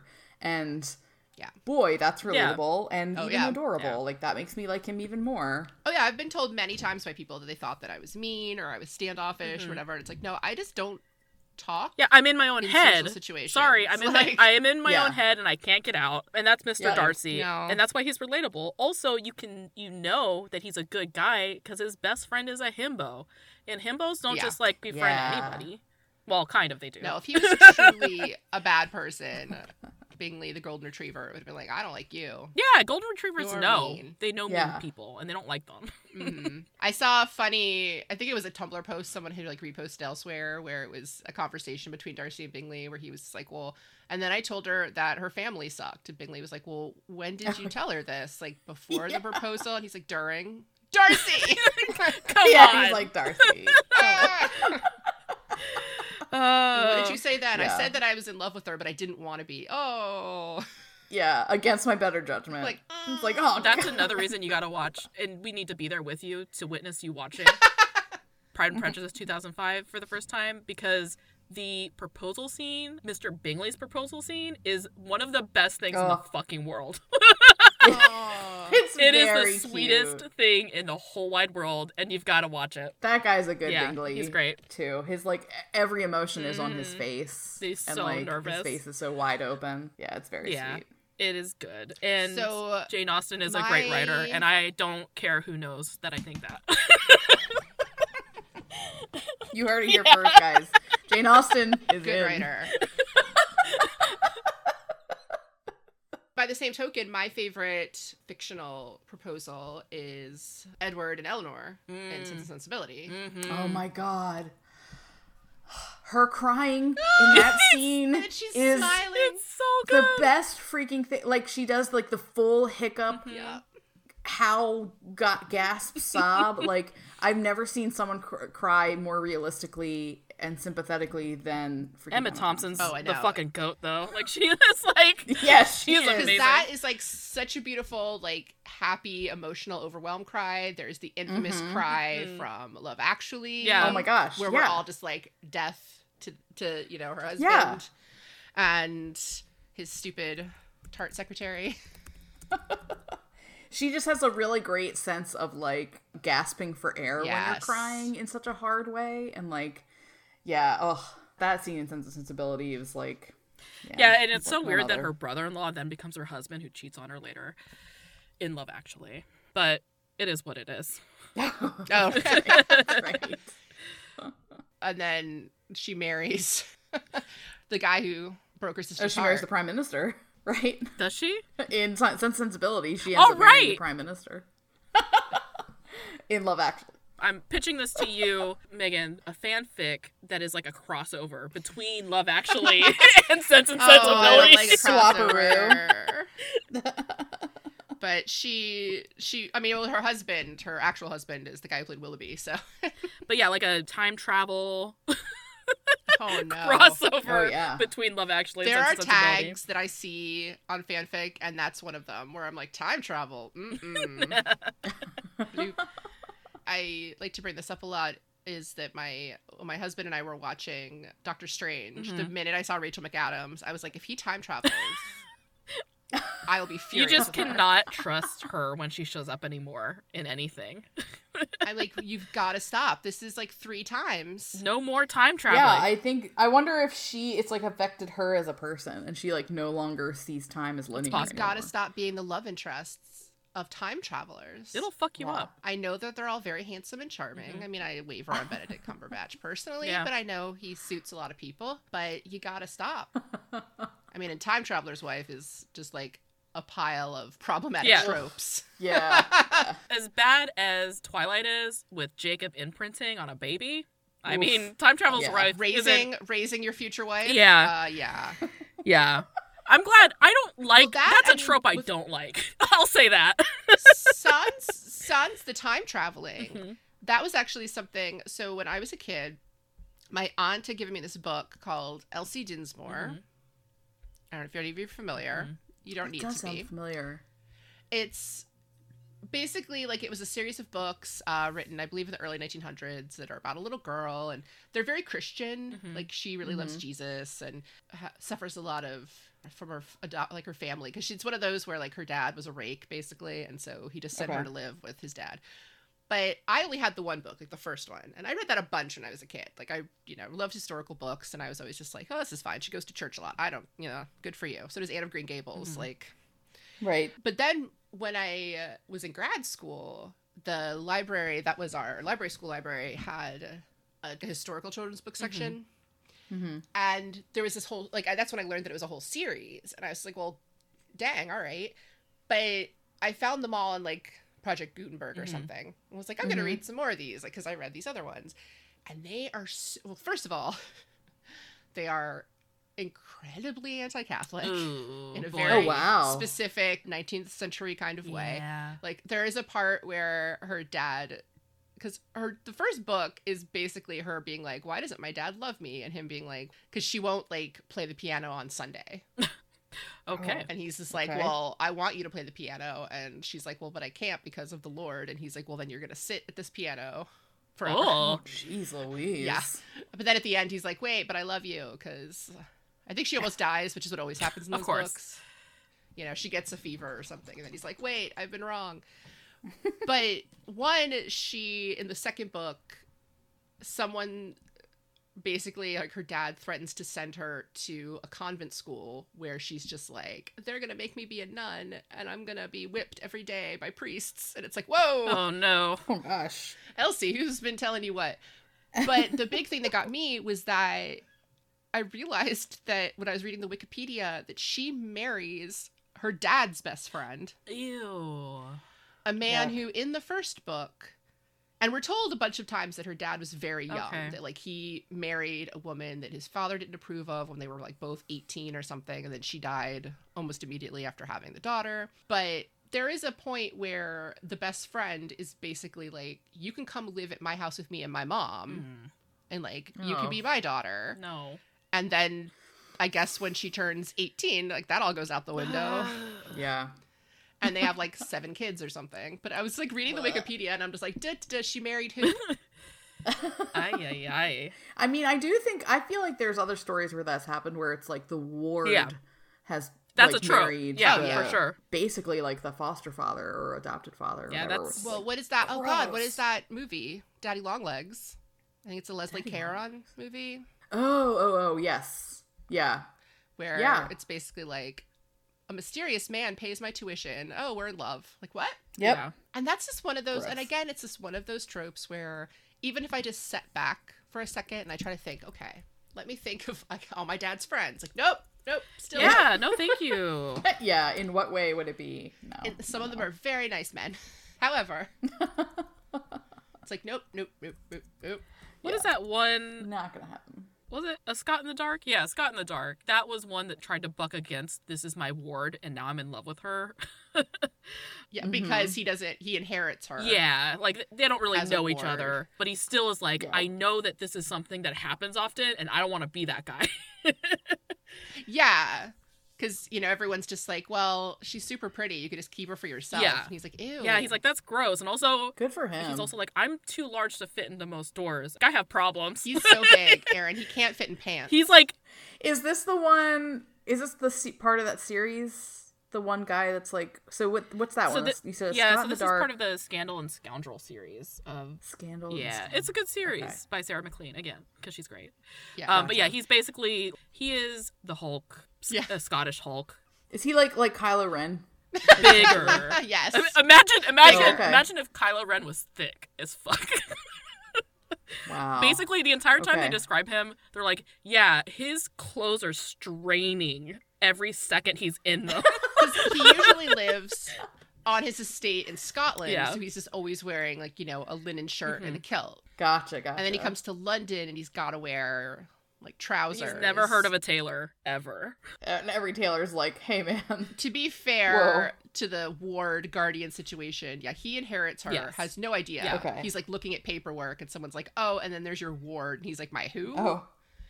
And she's like 23. Yeah, she's older. Oh. Okay. Um, but yeah, and that's one. That's one that I liked where he was actively bucking against it. He's like, I don't want to do this because this is something that dudes do often, where they have a ward Yeah. and they use that relationship. Although I do like yeah, that when they initially hook up, when they're in like her little garret room, and he's like, I cannot even fit. he's here." like, I barely fit. I barely fit in this oh. bed. Like he has to like duck his head to fit anywhere. I think he, I mean, honestly, I think he goes down on her because he's just like, there is no room for anything else. yeah, yeah. It is. It is amazing that the book the amount This is what you get, babe. Like, The- sorry, we'll do everything else the later. amount of time that the book spends on just talking about how large this guy is. it's like So large. large. Well, I always find that funny with actors when you can tell it, they're filming something that isn't, well, like a superhero property while they're in superhero shape. Yeah. Our all mutual friend Gina Radcliffe, we were talking about the movie version of We Have Always Lived in the Castle, Mhm. where uh, Sebastian Stan plays Charles Blackwood, and there's a scene. Well, they do the scene where he like walks in shirtless, so that you know, Constance could be like, "Oh my god, like a man." Of course. But it's also Mm-hmm. Sebastian Stan in like Marvel shape. So it's like, oh, this incredibly ripped man just walked through the door. Uh, you gotta And- love it. That's amazing. It's also sort of like like Chris Evans and Knives Out. where Yes. It's like you're very beefy. Oh, It's like I I can see your muscles under your cable knit. How is that possible? Cable knit sweater. that sweater's got so many How is it holes because you're busting through it. What are you doing? That's right. That's yeah. That's the only reason they put him through that. But that, like, to, that. to our earlier, like, what you were saying about Kylo Ren, I never watched Girls, but I like when you see, I would see promo pics of when Adam Yeah. Driver was clearly having to play this just like random Yeah. dude in Kylo Ren shape. Yeah. Hello, I'm just a guy. yeah, I'm just Yeah. a New York actor. Yeah. You're Don't mind me, average. just a just normal guy. hanging out at the farmers market. Yeah. Don't mind me at all. I don't lift too many weights. I am just a yeah, guy. I, I look like an absolute like Burmese mountain Yeah. dog. That is something I have noticed on TikTok that Gen Z has been discovering girls, and I'm like, mm-hmm. we can move past that. Yeah, I so I I watched Girls when it was on in current. I'm sorry. And I will say that what got me through it mostly was Adam Driver. So Yeah, that's what I've heard from a lot of people. that was my first time knowing that he existed and he was extremely compelling in the show i'll say Mm-hmm. and that's mostly what i stayed tuned for Yeah, I mean, I. It's a very good show, and there was a lot that I really liked about Mhm. it, but I am not so invested in busting drug dealers that I watched Narcos for the plot. Mm. Uh, so I Mhm. understand. yep Yeah. it happens sometimes it happens Yeah, sometimes you just Oh, gotta. you gotta muddle through. Yeah. I mean, Bridgerton. I mean, we weren't muddling through, but still, it helped. oh yeah for sure Oh yeah. I mean, definitely episode one. I was like, who's this man? the minute he rides into town on his horse i'm like oh it's gonna be one of those shows Oh no, my biggest offense was when I watched it because I had to start it a little later than most people Yeah. just because of family Yeah. stuff and whatnot. But it was just me, I think, texting Erin and being like, "I'm sorry, you didn't tell me he had a boxing partner. oh boy Oh yeah. yeah Who's this guy? Yeah. Hello. He's he needs he his does own show. spin oh God. off please His Instagram is my show." Yeah, same. Yeah, when I, I think I told Elvis earlier that right before our Christmas break at the library, a coworker had told me that she was very excited about this Bridgerton show, and I was like, "Oh yeah, I've heard things." And um, she's like, "Well, do you see like the the guy who's the main like male lead in it?" And I was like, "No, I haven't really seen him." And she showed me his picture, and I was like, "Oh yeah, like he's he's very attractive." But for some reason, I think I needed to see him in motion. You know? he's a very attractive man just in general Yeah. He- nothing does it for me like him in regency clothing like there's something next Yeah. level to about it Yeah. And him like talking and just moving and blinking his enormous big eyes. Like Oh, I guys. just like yeah, I was like Eating things with oh, a very small spoon. Ye- oh, Yeah. oh god Littlest yeah spoon. That scene. i have to say so so stupid. I am uh, again. I'm trying to secret some things out into this universe, and I've talked to Erin about this, but I'm just gonna make it even bigger. Put it on my vision board. I have already fan cast Sir Philip from Eloise's storyline as Winston Duke, and no other Oh no other God. man will do Yeah. for me. Winston Duke Yeah. has to be Sir Philip. I'm sorry. Okay, talk about a dude Duke. who's gonna be like, "It's hard for me to fit these Yeah. little trousers." Yeah. and he's gardening in his little They spend a lot of greenhouse. time into Sir Philip with Love talking about how beefy this dude is, and Winston Duke that's true. fits the So bill. surprisingly beefy. Yeah. They're always surprisingly beefy. oh, always. It's And he's always like a he's so beefy and he's handing handling like such tiny little delicate oh. flowers with his And big he's old doing hands. manual labor? Oh my god, how hot. It's so hot. Yeah, no, I'm that's I'm accepting that. There is a character Thank you. from The Mandalorian who uh, doesn't actually have an actor because the character was played by a stunt person and voiced by uh, Jon Favreau. Oh. But the common fan cast in fanfic a lot is Winston Duke because it's like a big beefy Yeah. like character, and it's just one of those where you're just like, no, it's fine. Yeah. we we accept this. This now is canon. Dear Disney. Yeah, I mean, I think at the end of the day, we just want more. That's all that's all I'm asking for. And I mean, but Yeah. the downside of that is that he would be playing a Mandalorian, which means we wouldn't get to see his beautiful face. Right. so we have to kind of balance Yeah. it out. I'll just say this. He is a duke, so just give him a romance already. Give him a There Regency romance. Please. There you go. that was another one where it was just you know watching black panther where it was like i like this movie this is a great movie all these people are so great and this is what who is yeah, that? and then they get they get up into the mountains. You're like, what is is there? i beg your pardon Please, is this movie? You're telling me this movie's almost over? Come on. yeah no no no bring them back bring no no What no was no the- no Wait, what was the one tweet that was like? It's like I want Mbaku to throw out Yeah. my Mbaku. Yeah, Mbaku could blow my back out, which was amazing. Yeah. give that person, uh, It's the give that person a. Pulitzer Prize because that I want to like send that person a yeah a bouquet of flowers. Just made and my that day. is made all the better by one Sebastian Stan reading it, and then just his Anthony Mackie. They're just absolute glee yeah. at this. They read it, and Winston is just sort of like, "Well, hey," and Sebastian and Anthony are just like, "Woo!" oh god, Yeah. it's the funniest. that should have been the entirety of the Falcon and the Winter Soldier. It was just the two of them being like, reading some tweets. I mean, they had their moments, but you know, they had other important stuff to do. Yeah. More joy. Just like give characters Make it fun. like just make it fun. Make it Yeah. fun. Exactly. Before we started recording, I was talking to to both Megan and Erin about how I recently started watching Outlander for the first time. I've started the Outlander journey. And one of the things that it's making it hard for me to get through the show a little bit. And I understand that things have to happen for the show to continue to be interesting. But part of me is like, don't these people ever get a break? Ever? Yeah. Does it have to Right, be this right. high octane all the fucking time? Can't they Yeah, sleep in yeah, one morning?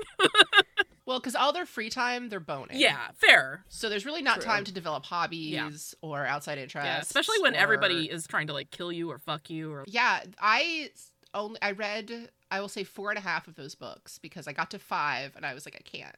it's so I much. physically can't It's- anymore. There's a breaking point, I think. There's so many Yeah. characters by that point, and she's Yeah. just like, "You're gonna care about these people." And I'm like, "I don't." but Diana, I don't. Yeah. Please. We touched on this a little bit with talking about scandal induced marriages, but Bridgerton also has kind of the idea of a marriage of convenience, which is somewhat the Mhm. same. But, you know, the, the marriage that happens because it just needs to happen. And everybody understands, like, it's Mhm. just going to be better if we get married.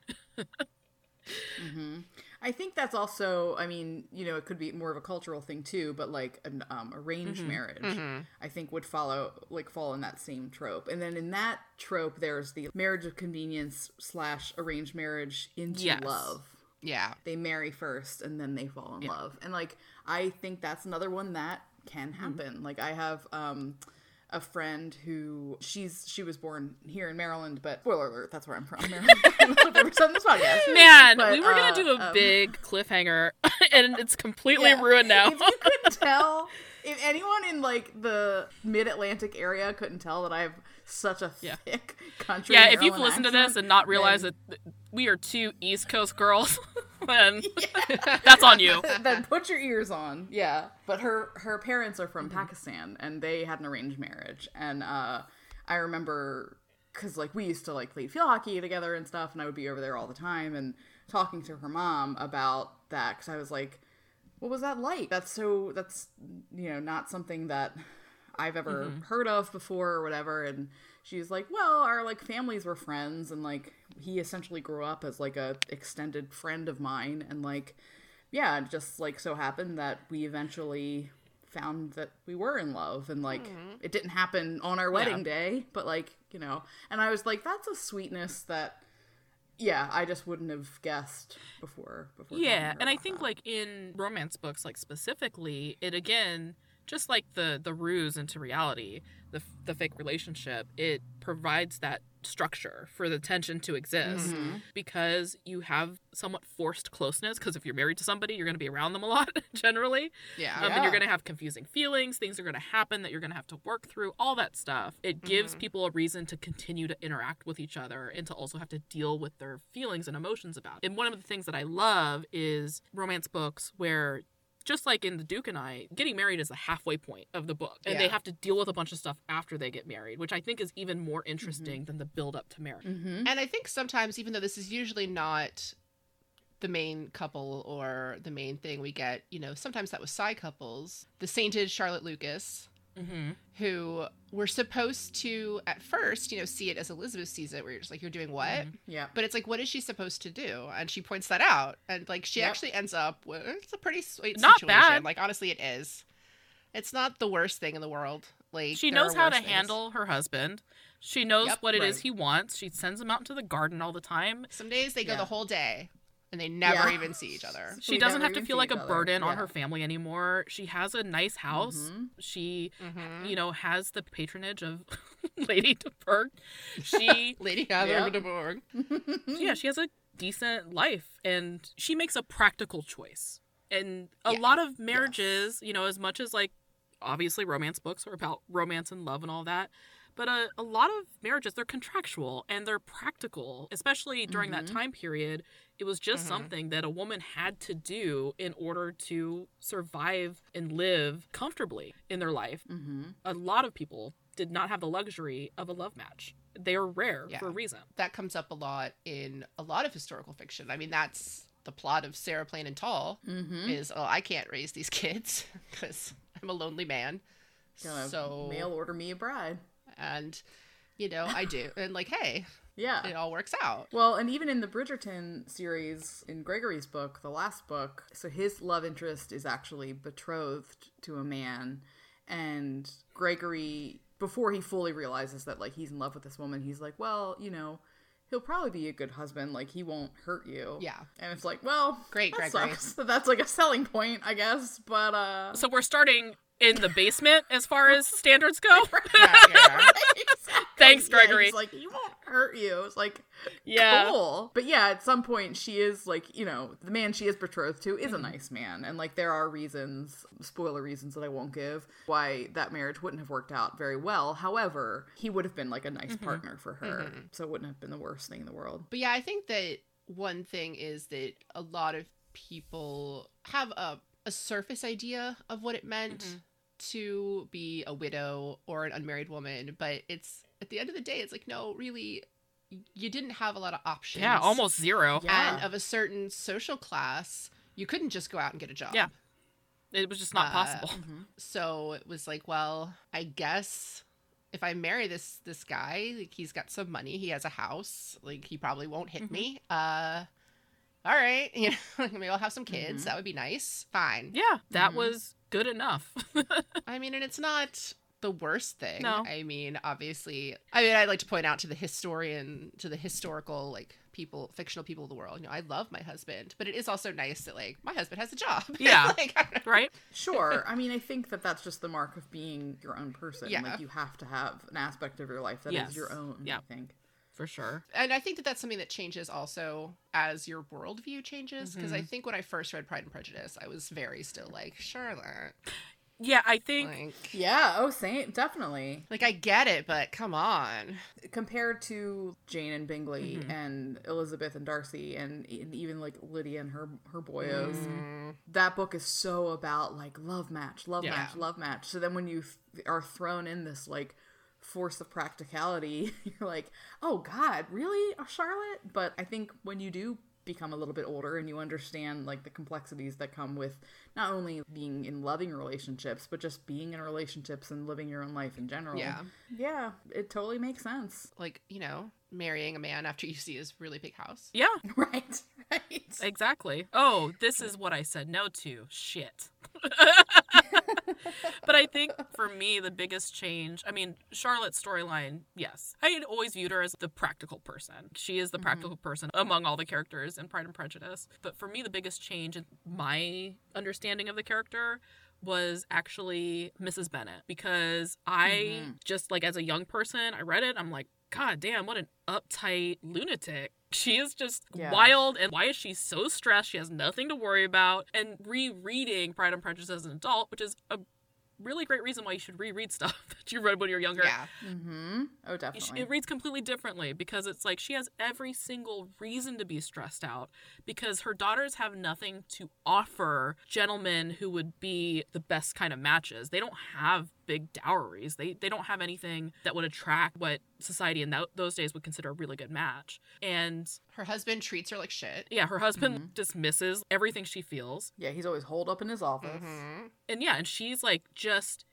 frantic to ensure that her daughters have a decent life. And the only way she can ensure that is through good marriages. She Yeah. has a very good Mhm. reason to be obsessed with a reputation in the community and also Mhm. with getting them into the line of sight of any eligible man. so, Yeah. and she she's Yeah. over the top, obviously, but that's anxiety. That is all anxiety, I think, on her part. Yeah, I mean, if she were around in 2021, she would certainly be taking some kind of medic- Yeah, medication for for, sure. that, and would have been a much healthier person to deal with that. But she'd probably still she'd still be like a mom. Oh, for sure. For oh, sure. Oh, for sure. Like she's a Kris Jenner. Yeah. Like, she's just Yeah, like, we oh, here we we've go. been we've Yeah. been calling them momomagers. oh, oh, I like the it. I do that sometimes to harass my mom. I'll just go a full day and I'll be like, Mama, Mama. She's like, Why do you still talk to me? but at the same time, like all- these women, these you know women who have daughters of age, especially, that is the one thing that they can do for their children at that point in their lives, and Mhm. of course they're going to be obsessed with it because they want the best for their children, and also you know to make good contracts with other families who are wealthy. mm-hmm. that is often the worst parts to me in a lot of romances where there is the mother who is trying to do kind of the trickery Yes, where they're, they're like doing just too sort of much. trip and fall on him. yeah, like just Yeah. Like he might touch your bosom and then you know you're compromised. It's like, ew, mom. no, Stop we're it." not gonna If anyone wants to see a modern version of that, I think Elle, Megan, and I know they exist in K dramas. Oh my so gosh. take yourself right over there, and you will see plenty of those ladies. Oh my gosh, so many of those. those are also great in terms of when the historical ones, especially what constitutes a a scandal. Mm, Because yes. sometimes it Mhm. is just like I saw this person talk to you and it was ten thirty at night. yeah, And Right. It's like what I'm sorry. Right? Yeah. it's like, well, we were both walking in the same you guys guys 'cause we were out in the dark area of the balcony for five minutes, so obviously you're ruined. Like Yeah, what was going doing- on? Like Yeah. he he had to grab me by the wrist. I was gonna leave, but he grabbed my wrist and I could not leave. And then seven cameras had to capture every angle of it. Play in slow replay sixteen times. There's a scene in Rookie Historian where they fall asleep together, just asleep, like in Mm-hmm. a gazebo. Mm-hmm. And they wake up and like the the prince's servants find them, and his like manservant, who was like the comic relief character, is literally just losing his shit. A mama, where he's just like, "What is happening? Oh my god, why are you sleeping here with her? Oh no!" and they're both so fully clothed that it's like They're wearing like ten layers of clothing apiece. yeah, they're wearing historical clothing. It's like don't nothing happened. Love that. Also, the prince and rookie historian is a very lovable idiot, so nothing would have happened because that poor boy.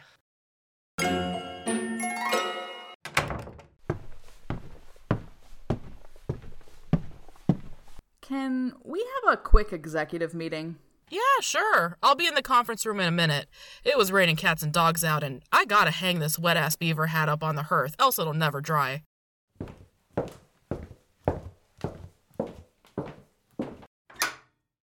We got a new public notice in, and I know they've paid, but I'm not sure if we should read it. It's pretty messy and one sided. That's never stopped us before. True, we do love the hot goss and money. Take a look, though. This guy sounds like such an ass. Oh, I see. He's big mad. But we did take his shilling. True enough. We never said we wouldn't add commentary, though. The commentary is for free. And now, a public notice from paying customer Mr. Michael McKeel. Whereas my wife Mary, without any just cause of complaint, hath eloped from my bed and board, all persons are therefore desired not to trust her on my account, as I am determined not to pay any debt she may contract after this date, unless she returns to her good behavior. Ugh. All persons are forewarned at their peril, harboring her. Mm-mm. Oh my, dear listeners, something tells me there's at least one more side to this story. And if you're hearing this, Mary, stay bad. Stop by our offices. We've got a shilling with your name on it. For tropes, there's a reason that they exist over and over Mm-hmm. and over again. Some people would say maybe formulaic or whatever, but does using them cheapen fiction or cheapen storytelling in any way? I don't think so because well, what I don't think I don't know what you can do without them. Yeah. Yeah. We talked a bit Yeah. about when you try to shoehorn them in because there are times that Right. they're not going to work or be appropriate. Mm-hmm. And I think a lot of that also because we've talked about this before when you see those ads for like the web comics and stuff Mm-hmm. where they're still trying to do it's like it's an arranged marriage but they're werewolves Yes. and it's like no just mm-hmm. pick one of those Right. really- right. It can be too tropey. Yeah. you know once you start loading it in it's like oh and there's soulmates and this is a chosen one and it's this and that and that's you know in comics it's in fiction you know it's many many a, a ya fantasy novel where you're just like mm-hmm. this is a lot Yeah. and when you start laying it on just trope upon trope upon trope or yeah shoehorning them in where it wouldn't make sense. And that's why i think i like the only one bed so much because i think that is one that is t- tends to be used very well even if it's a silly mm-hmm. situation. Mm-hmm. because there's very little because i think there's a frasier episode where this happens too and it's just like there's mm-hmm. no reason why you wouldn't just sleep on the floor Yeah. or on the couch or something. Like no one is checking up on you. Like no no one mm-hmm. is doing that. Or there's no reason why you can't just share a bed and go to sleep. Right. Yeah, a, a lot of these situations that, like- are completely avoidable, but Well, and that's the thing about the yeah the one the one bed is that like clearly these characters are aware of their feelings so strongly that like they both realize that close physical proximity is gonna like be di- Yeah. make it difficult for them to like hide their Yeah. feelings and it's like well if you guys are like already having this conversation yeah you're just not cool with sharing the bed or like just deeming one of you sleep on the floor or whatever yeah, you got something to work out there's an in- inevitability that they both recognize to what's going to happen, Yeah. and I think that's somewhat Yeah. the fun in it. Is like both of them mm-hmm in their minds trying to resist this thing that's inevitable, and then also Yeah. kind of trying to rationalize it to themselves until Mm-hmm. you know they're i full on. do you like how fast that always goes from like zero Oh, yeah. to just like well now we're doing it yeah, i'm like whoa Yep. all right guys see clearly you had some stuff to work out because thought you'd make out a little but every genre has their conventions and they have their Mhm. tropes and the reason for that is the audience for these genres come into it with expectations Mhm. anybody who wants to be a popular book writer will try to meet there's to be a true romance for instance there has to be either a happily ever after or a happy for now ending. It has to end happily mm-hmm. and that's a promise that's made to the audience that you're going to read this thing and shit's going to go down and it's going to get rough maybe but i promise you they're going to work through this somehow. And that's what gets people through to the end and through the, the difficulties that lie in the book because sometimes they can be rough in the middle. Yeah. Mm-hmm. But yeah you have to have that promise there to the audience and when people break that for the sake of breaking it it usually doesn't work. Unless you're doing it intentionally unless you're trying to subvert something and you're doing Yeah. it with skill then it's not going to Yeah. work just to like break all of the the tropes and conventions within a genre. Because yeah. it's also in a way it's a language with the audience right because mm-hmm. that brings immediate understanding to what's going on and why it's going on and that Mm-hmm. then creates the ability to subvert things and to twist things around to make it fun and new and good Mm-hmm. authors will make it fun and new and interesting and unexpected Yeah. because there's so many things c- that can happen within all of these tropes that are different there's something to be said for like reader Mm-hmm. confidence when you read something and you're like i kind of know where this is going a you are compelled to see how Yep. it'll work out since you think you know how it's going to go b it gives them an opportunity to subvert that or you know upset that trope or do it in a new and interesting way and c it's like mm-hmm. pop music you know when you listen to pop music it, things are happening in like 4-4 time well you might already know that you like Yeah. it a little bit Yeah. you can even kind of like sing along without fully knowing the story so it just it's like a familiarity and novelty kind of Yeah. into one And I think a lot does depend on the author because you can read the back of a book and think, I have never heard of a story like this. But if it's not written the way you like it, you're just not going to like Yeah. that. It doesn't matter if it's a brand new, exciting story. Right. And I think that that's something that comes up a lot when people complain that, you know, movies are all remakes Mhm. or whatnot. Yeah. I think that one, there are compelling ways to retell stories. And two, I've seen movies where it's like, I have never heard of anything like this before. oh, this is a Neil Breen picture. Yeah. like, Yeah. Wait, this is why I've never heard of this before. Yeah. Right, Mm, right. Okay. I do think that there is a the contingency out there of people who people who are prone not to like romance anyway generally hmm kind of look at the conventions of it, look at the tropes and say this is why it's not interesting because we know that these things happen. We know that they're going to end up fine whatever happens. Like wh- who cares? They're going to end up, you know, happily ever after, happy for now. And all I have to say to those people is you have truly never learned the lesson that it's a, it's all about the journey. It's not about the destination Right. And also the love was inside you all along. And you'll you'll never if you if you don't get into romance, you'll never understand that. I'm just kidding. Well, and like if you want to read Infinite Jest, go fucking read I've Infinite tried. Jest. Like, who cares? I I've mean, tried so many like, I think It's Well, that was actually not Infinite Jest, but there was a point, and this is why I read not as much as I used to, but I read those Amish novels. Yes. Like the Amish mm-hmm. romances.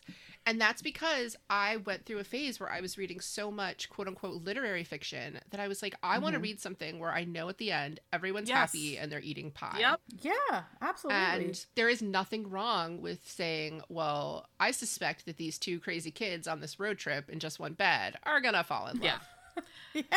right. And I would like to see that happen. Right? It's a comforting thing to go into something knowing that the promise is there. You're gonna be fine. At the, like you're emotionally gonna be good. Everything's gonna work out. it's fine. Elle knows this that I'm not like the biggest reader of, of romance, and frankly, for this podcast, I've read more romance than I've ever read. But around every Christmas, I do read a cozy Christmas mm-hmm. something, mm-hmm. like a cozy mystery or a cozy romance sometimes, or whatever. And it's because I just want something where they describe a small town being lit up and some Christmas trees and everything smells like apple mm-hmm. spice and like whatever. Yeah, I think that that's the beauty of all of these genres existing is that there doesn't have to be a literary like hierarchy or anything. It can fit whatever you need. If you read Infinite Jest and enjoy it, I doubt you do.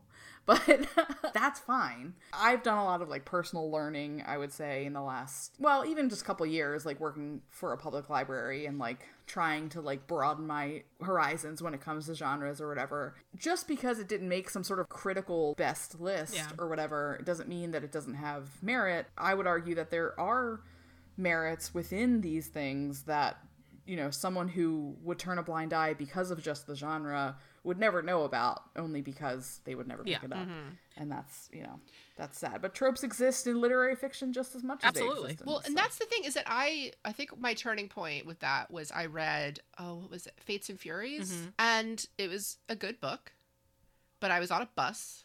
I don't know why I said it like that. On a bus, but I was on a I was on a bus going somewhere and I finished it and it's so down. Mm. The ending is just so and everyone was miserable. Yeah. But it was very Oof. literary. Yeah. That I was Yeah. just like, you know, every single trope in this novel was a classic, just, you know, everyone's, oh, everyone's, you know, got secret pasts and abusive backgrounds mm-hmm. and all kinds of stuff. But no one at the end has the slightest bit of joy. I do not recall that book ending in any kind of way where you were like, some of these characters are going to be all right. Yeah. You know, everyone was miserable or dead. And those stories have their place. They are Oh, yeah. they're great for what they are and they deliver something to the audience who who wants to read them. That's why teenage girls of our generation loved Lurlene McDaniel. oh I, I introduced Elle to some Lily McDaniel pretty early on Amazing. do you remember Elle I like sent you the covers of those they're like all terminal Oh illness yes. Oh kids. no. yes. yeah Endless books Wild about, covers. like, Sheena went to the farm because yes. She's gonna die. Yeah. like oh, We all want to walk to remember, don't we? eat your heart out We actually don't. Our I don't. Please. but no, like yeah, like there is time for a depressing ass story Mhm. that can move you in different ways. There's time for romantic stories. There's time for adventure. There's time for your. I don't really like westerns, but people love westerns as well. I like romance novels set in the old west. Yes, that's, that's, like good. a western. There you go. But yeah, fantasy, obviously, people love it, but they all serve, I think, different purposes, and I don't think Mhm. there's art is not a competition. Exactly. The art that you dig, the art that speaks to you or that you're interested in or that you're just like compelled to pay attention to doesn't necessarily I wouldn't take anything negative away from somebody who's like, "Yeah, I like fantasy." That it's what that's just what they dig. My issue is always that people want to deny the similarities between things. Mhm. Like I read fantasy and I've read a lot of what is referred to on TikTok as fairy porn Yep. and that's fine. But the idea that people act like it's lesser than something like I don't the Wheel of Time or Game of Thrones or something because Mm-hmm. I don't know, one because women like it, Mhm. but Mm-hmm. two, it's this well, maybe if I want sex in a fantasy novel, I want it to be sex that anyone would actually want to Yeah, have. exactly. Like good sex? Mhm. Yeah. Mm-hmm. Like, surprise! Consenting sex? There are times George R. R. Martin where I'm like, you're a married man, Yeah. You should know better. and I. I say this a lot, but when I say this a lot on our podcast, when we inevitably talk about Stephen King, Ugh. it's like I know you're. I was just going to say gosh. Stephen King because You've been married for so long, his sex scenes, sir. I c- You have three children. I know you've had you've sex. done this before. Like, yeah. Have your wife look at these because what the hell, my man? Uncle Steve, why is this happening? Yeah. I don't un- I don't understand. Not everyone can write sex, so just don't. No, a lot of people can't do actually. a classic fade Yeah. out. Just do Yeah. it. And so much of it in Stephen King is meaningless. It's not like a plot point. It doesn't move anything. Yeah, and it means nothing. Yeah. Well, there are times with his books where I do appreciate that. I've always liked that he is willing to show that a lot of people, even good people, can sometimes suck. Yes. You know, people can True. make poor decisions. They can make mistakes. They can think, well, the world is ending, so I'm just gonna, you know, hook up with this guy. Oh shit, the world didn't end. But Mhm. it's just when it gets down to the nuts and bolts of it, you're like, mm, what is happening? Yeah, sex as arthritis pain relief. I don't know. I don't know about that. Was that needful thing? Sure was. Oh God, look at my brain.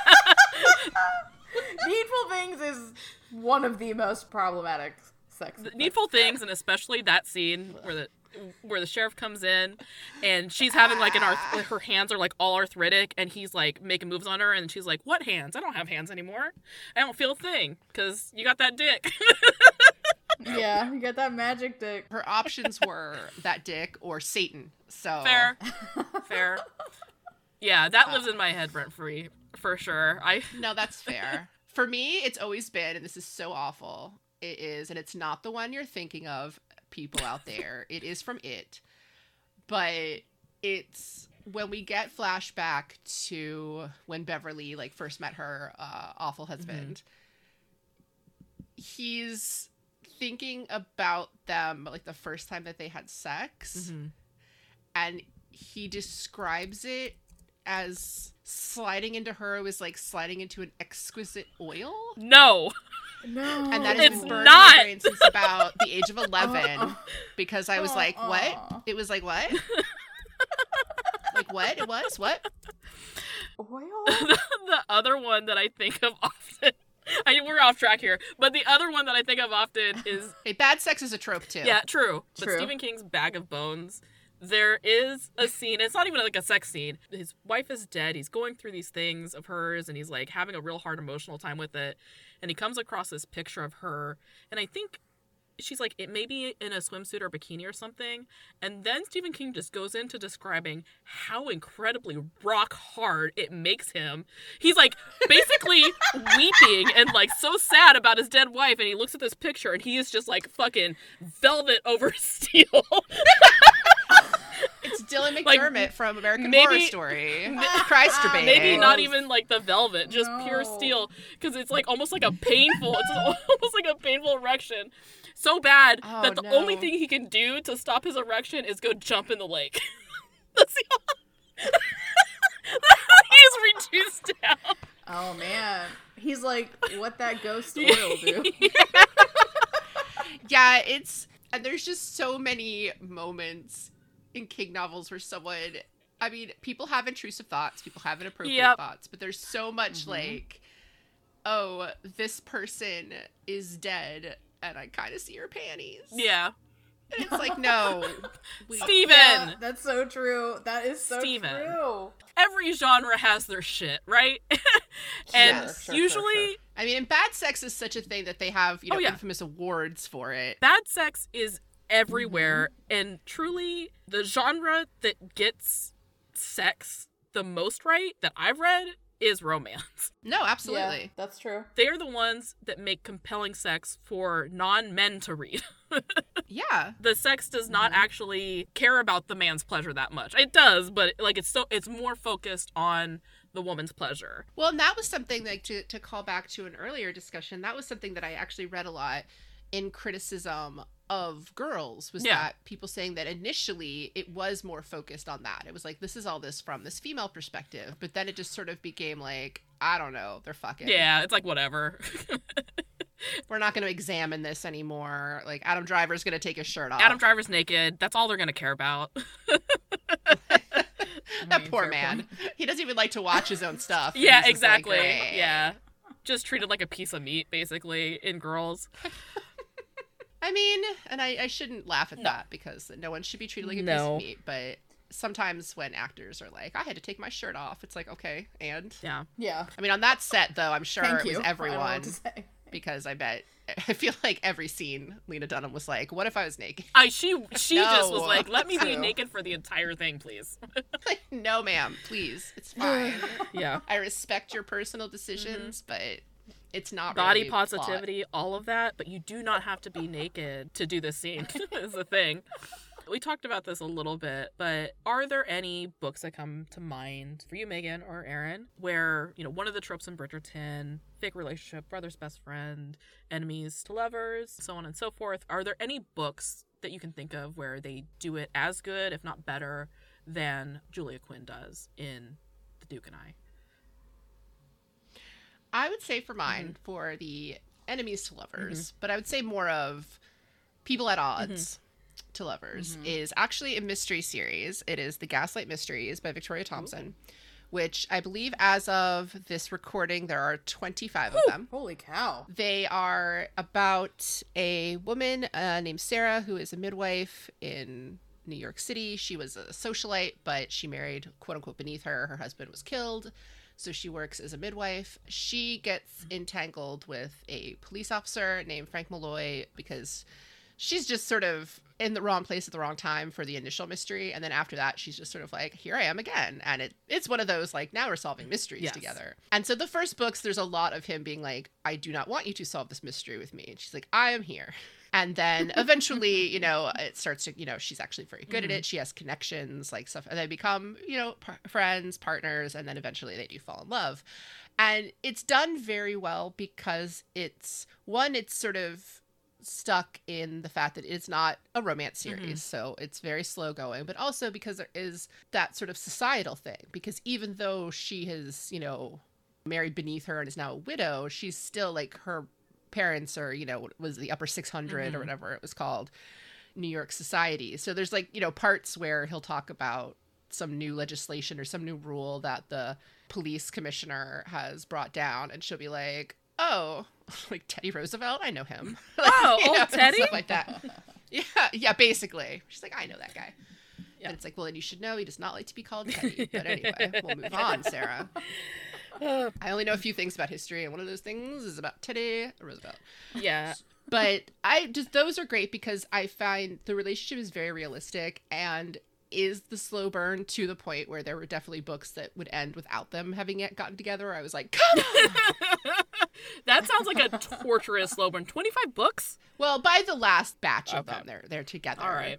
and those are actually kind of great because this is I think we've so friends of ours, uh, mutual friends Bo and uh, Sammy C, have also read them, and so we've talked about it because Frank Malloy does also become one of literature's great wife guys. Ooh, love it. Like once they actually get together and get Yeah. married, he's basically just like, "This is my wife." She's cool. everything. She's the only thing I think She's so about. pretty. and that even though it's not romance and that there's not like sex scenes or Mm-hmm. anything, like there's a part where they're talking about a woman who may or may not have killed her husband and he's saying something about, you know, how he just doesn't understand like that mindset, like why wouldn't you just, you know, all these other choices? And he mentions some I forget how it comes up, but Sarah has to say like, well, you know, some women don't enjoy having sex and some men are not understanding of that and they do and mm-hmm. he's just mm-hmm. basically like that's awful and like men who are like that are, are terrible people but i'm i'm glad that you don't hate sex. She's basically like come here like you big lug. because he's also of course a very big beefy irish cop Well, so there you go. as sammy and i like to say he's the only good cop in literature He's the only cop he respects in literature is Frank Malloy. Mostly because he hates being a cop and he's just like, I just need money because it's hard to find a job. High praise. I think that we mentioned this earlier, but my favorite enemies to lovers is Brazen and the Beast by Sarah MacLean. yes. Mm-hmm. I've heard So her good. once describe it as instead of being cat and mouse, she wanted a cat and cat book Yes. where Oh, they are like both that. equally clever, they're both equally able, they're equals in every single way. And that's why they are such good enemies because they're each other's match. And it is just, it's very compelling. I think one of the best heroines I've ever Yes. that may have ever been created. I have such a soft spot in my heart for Hattie. She's just the best ever. So yeah, that is a great one where Hattie wants to be a businesswoman. She wants her family's business. It by all means should be hers because she's already running it, but she lives in a society in a time where they just kind of dismiss her and the whole idea of her running Mhm. this business under her name, even though she's worked very hard to to have it and she's very knowledgeable about the shipping industry. Yeah. I like her stupid brother. right? Her dumbass brother. But yeah, and then in comes one of the bare knuckle bastards, the most beautiful bare knuckle bastard. So beautiful. So beautiful, so tall, so broad, and He likes candy. and he loves candy and he's good with children That's and he cute. like looks out for the neighborhood. He is quote unquote alpha, but his way of being an alpha is taking care of everybody around him. Yeah. He earns his respect by ensuring that the people that live in his neighborhood, which is, you know, not the not the best area in town, he is part of the underworld, part of the underbelly in London. He works in the dark basically. He is a scoundrel by society standards, but he takes care of his community and that's like his big deal is he wants everybody in his community to have a fair shot at life which makes him also an amazing person mm-hmm. It is such a good book And I respect all romance novels where basically initially upon meeting, the her- hero flat out is like, I want to have sex with you. oh yeah that is the best because like he is like immediately fully into her from the very beginning and he Even before he knows it's going to be Yeah. like, you know, feelings, Yeah. of course. He's literally just like, because her big thing, her big goal is she wants to lose her Mm-hmm. virginity because, you know, she doesn't want to get married and lose her shot at getting a business and everything. But she's like, I want to just yeah, do this. she wants to ruin Like- herself so that marriage isn't Yeah. the only thing that is her option And he basically is like, Yeah, I'm not letting you just run out with any do? I'll do it. yeah he's like no I'll, i got it i got it i'll do it And she's like, "Excuse me, we just met." And he's like, "Uh, we're gonna have sex." Yeah. Um, that happens when the madness of Lord Ian Mackenzie too. Nice. He's basically like, "You shouldn't marry this guy that you're engaged to because he's awful and terrible, and also because I like looking at you and I would like to have sex with you." Yeah. and she's just like, "Excuse me." Um, like we're at the opera right now. Yeah. it's so good because yeah, he is never ever for a second in denial about how much he's into the heroine, which is also really great. and I always appreciate just because it's because of the time frame and everything. Mm-hmm. I love any time that a female character dresses in men's clothing Yes. and the guys are just like, I can see your ass. Like, whoa. This is great. yeah. One, never do this again because it was a very stupid idea. Because they almost always are. Just Yeah. like, no one will know I'm a woman. and he's like, like, um, um, and Hattie is like her whole deal is like she's a big curvy girl. She's And so voluptuous. she's like, no Yeah. one knows. I'm in pants. Yeah. I'm a man. and it's just so great because he's just immediately like, one, I knew you weren't a man because I saw your ass. yeah. It's And he, it basically like there's nothing you can do to bind these breasts that won't, won't tell me like that won't read as you are completely a woman. You cannot bind these breasts down for shit. Yeah, she's like trying. She's like, no, I'm flat. It's flat. It's fine. And her cousin slash partner in crime is like, I don't know what to tell you, but Yeah, it's a super Just- sweet book, and it exists. The Yeah. whole series like exists kind of on the outskirts and outside of the ton and society. They Mm. focus around the underbelly of London, England, and like the the rogues and, and scoundrels. So it's something Nice. if like you want something that's outside of just society functions. Mm-hmm. It's it's great. And yeah, enemies to lovers. Also talking about the shared bed trope. Also a little bit enemies to lovers. A week to be wicked. Excellent. Yay! Excellent. And it's kind of got dinosaurs. And it's kind of got dinosaurs and like archaeology, science, cool. Damn. Blue stocking, amazing. Oh, that's sweet. And it's forced bed because they're on it's a buddy road trip basically. So it's forced bed every single night. like forced bed sharing. I love it. And it's great. So my two, I would say, as far as like I think they've done it the best, is for the traumatic background preventing a character from falling in love or being you know vulnerable or whatever this is a, i mean uh, okay i'm a feminist and one of my biggest like hurdles as a feminist is the fact that my absolute favorite book is jane mm-hmm. eyre by Miss mm-hmm. Charlotte Bronte. And no one does a dramatic or tragic background, maybe of his own doing, but if you read the book, you do realize it's also his stupid dad's doing of Mr. Rochester. Yeah. And yeah, so he's got a wife in the attic, okay? Like, that's just. What was he supposed to do with fact. her? She Exactly. Exactly. Um and so yeah, there's like uh but I think the thing about that is that the tragedy is housed in this gothic mystery. So it's not just this thing that exists only with him like this emotional turmoil like there's actual spooks happening among among that whole house Yeah. and you know and he's got like a housekeeper who's who's real crazy yeah it's just the the whole thing is I really love that approach to that sort of trope I'll and never yeah. forgive Jane Eyre for ever making me have to read about St. John Rivers, though. I don't need him in my life. oh yeah I don't need no, to know sucks. that it's pronounced St. John. it's Um, he's dumb It's true and just kind of lame. I get Yeah. why they're there, and it's nice that Jane finds some family, but that guy is just such a I don't even know what he's doing there. he's a like a wet rag Oh my God. he's just a real wet rag Like Um, Jane does he, not like, need any more wet the- rags in her life. yeah he's like if you took a himbo but took a spine out Wow. of a himbo And made him and, like- really into wanting to be a missionary. yeah probably only do missionary Oh my god, if they even did it at all. Like frankly, St. John absolutely is absolutely that like, well, this is a marriage of convenience. We don't have to he do would have seen dirty her stuff. take her hair down and come all over oh my himself. God. like we that's that's just how he rolls. He's just like, you know what I've always wanted is a sexless marriage to my cousin. The Yeah, dream. Yeah.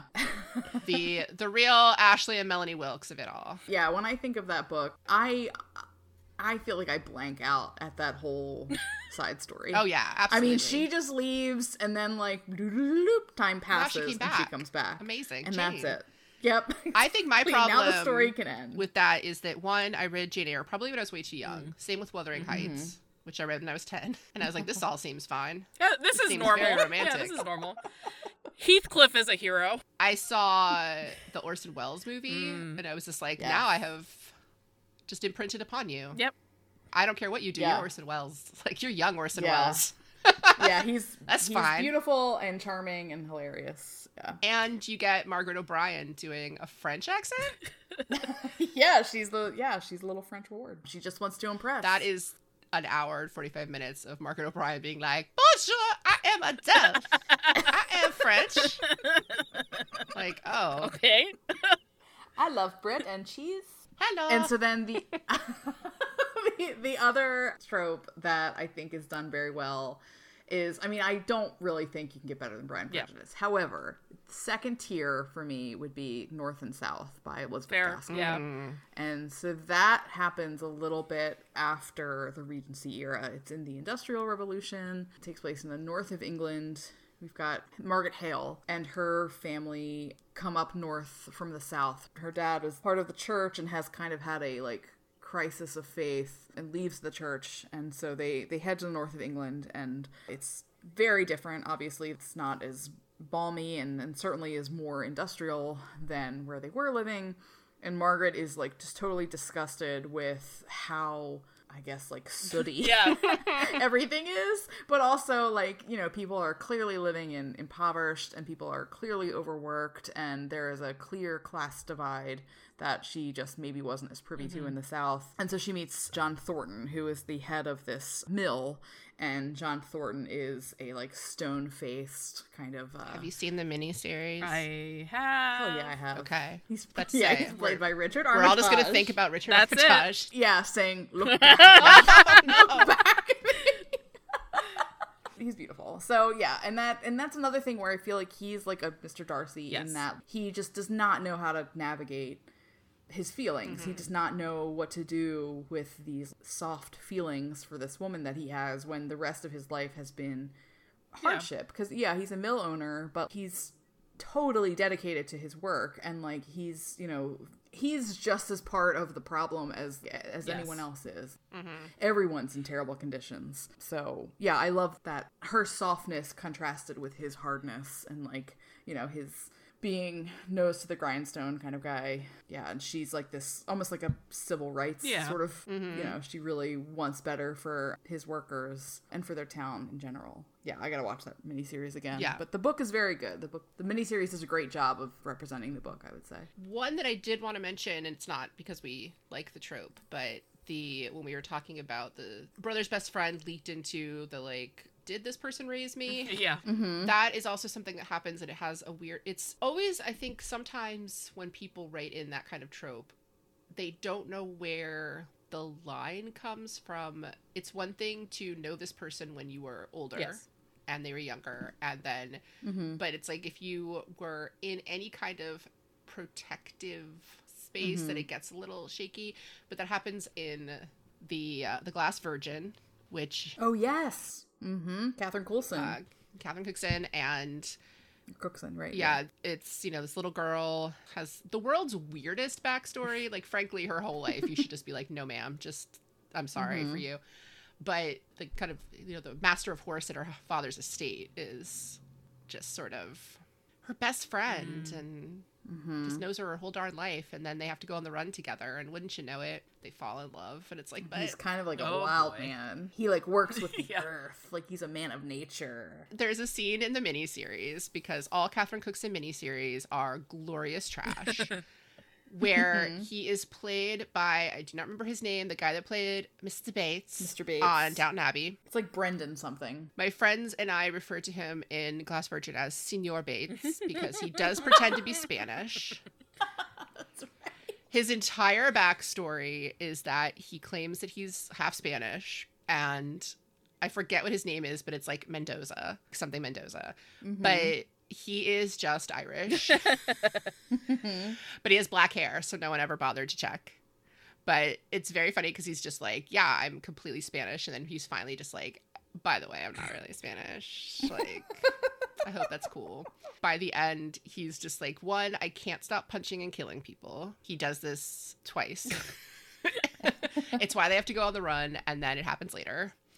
But it's also just she's such a sheltered, like that's in her entire plot is that she's incredibly sheltered, that she has never met anyone that didn't live on her estate and wasn't her servant. And then she just like has to go on the run and with this guy, and then conveniently enough at the end, it's like, let's get married. I was like, well, what else was she supposed to Yeah, do? Yeah, she couldn't do anything else. She's been with this man for how long? All she knows is about glass, like mm-hmm. making glass in a glass factory. And being a virgin. Mm-hmm. Obviously. And being, mm-hmm. that's actually It's what right her there in the title, dad. guys.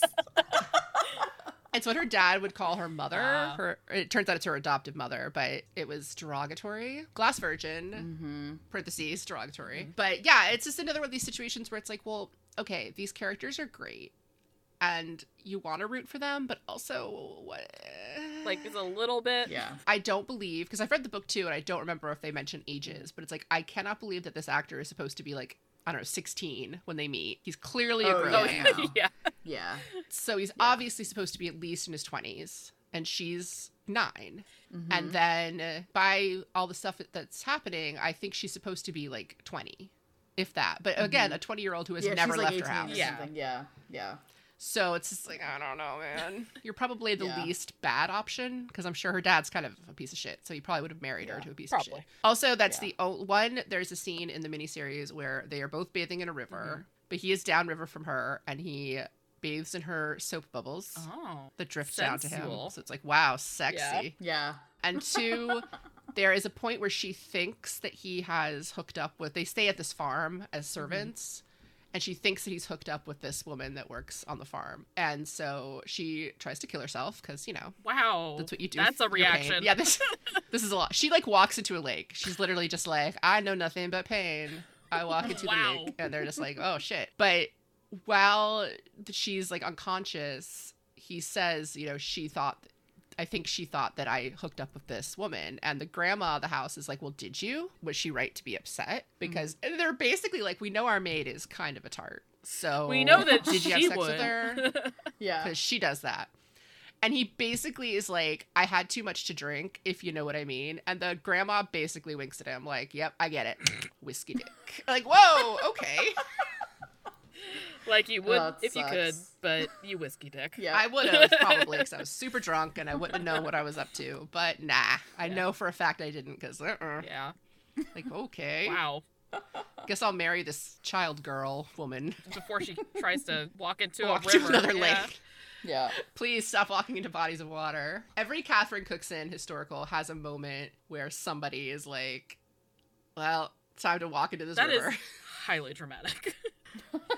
And it's so terrible because, yeah, like suicide should not be No. for drama, No. but it's always Right. for drama. Yeah. in those. Well, yeah. no one ever is really like, well, this is this is it, you know, like this is the choice I've made. It's always just, well, I'm just gonna walk slowly into this yeah, river. and especially like in older classic kind of romance novels, I feel like that was used as a way to show that this character is highly passionate and very hurt. Yeah. Like it was like shorthand. they have real yeah, feelings. Oh, shorthand for like, like their feelings are legitimate because they're so upset about this that they're going but to yeah, looking at it that. like through a contemporary lens, it's like this is this is not okay. Yeah, this is like manipulative at best. Portion in the Thorn Birds in the Mhm. book where so many characters die that it should be a montage.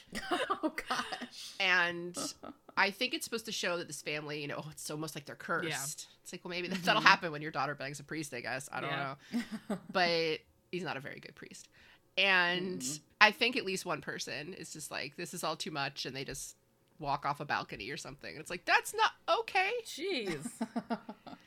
Well, I know the dad dies in a bushfire, Mm-hmm. and then his son finds his body, but before he can go get help, a giant boar attacks him, and when he shoots the boar, it lands on him. Those boars are really out to get Oh, yes, that's everybody. right. I do Man. Yeah, and it's just like, Yeah. well, then he died because there was a giant boar on top That'll of him. do it. It's like, what? That'll do it. What? yeah.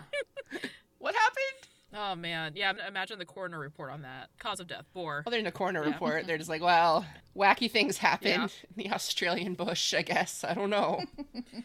So we like to end our podcast by playing a little game, okay. and usually I use it to torture Erin. Nice, and today nice. I, I will use it to torture you and Erin.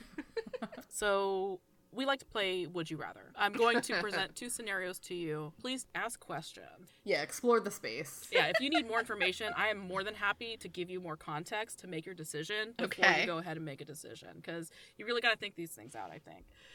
Anyway, here we go.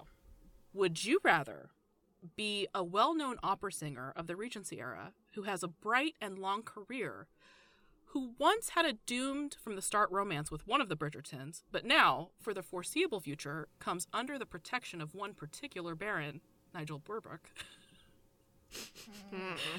or be shrunk down, Honey I Shrunk the Kid style, at Cliveden during Simon and Daphne's honeymoon, where you'd need to survive Simon's ducal jism being absolutely everywhere. Wait, that last one, you would okay.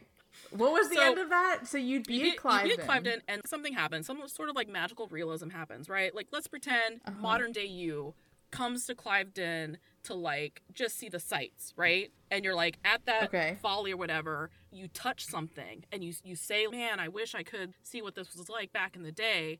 And like doo doo doo doo, you're all of a sudden not only back in those times, but you are tiny. You're like a bar Honey, I. Shrunk the Kids, tiny Okay. Yeah. walking around in the grass, running into gigantic ants, but you happen to end up exactly at the time that Simon and Daphne come to Cliveden for their honeymoon.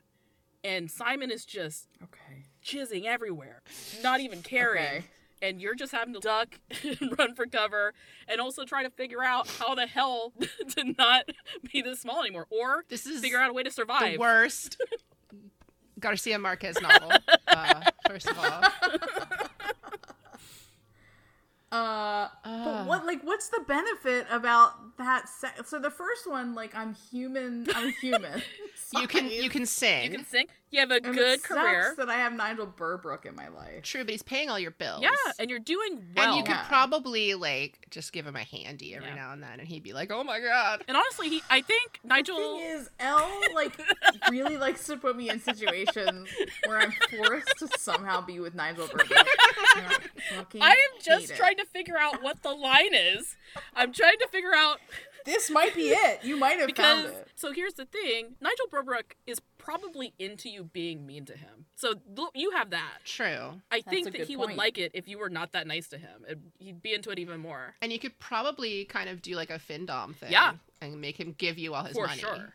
And True. Mm. in this first scenario, you also get to have, uh, you know, a doomed romance, be it, but a romance with a Sure. Bridgerton of your choice. Of my choice. Of my choice. Yeah, any of them. Mm. Oh, mine would be Benny.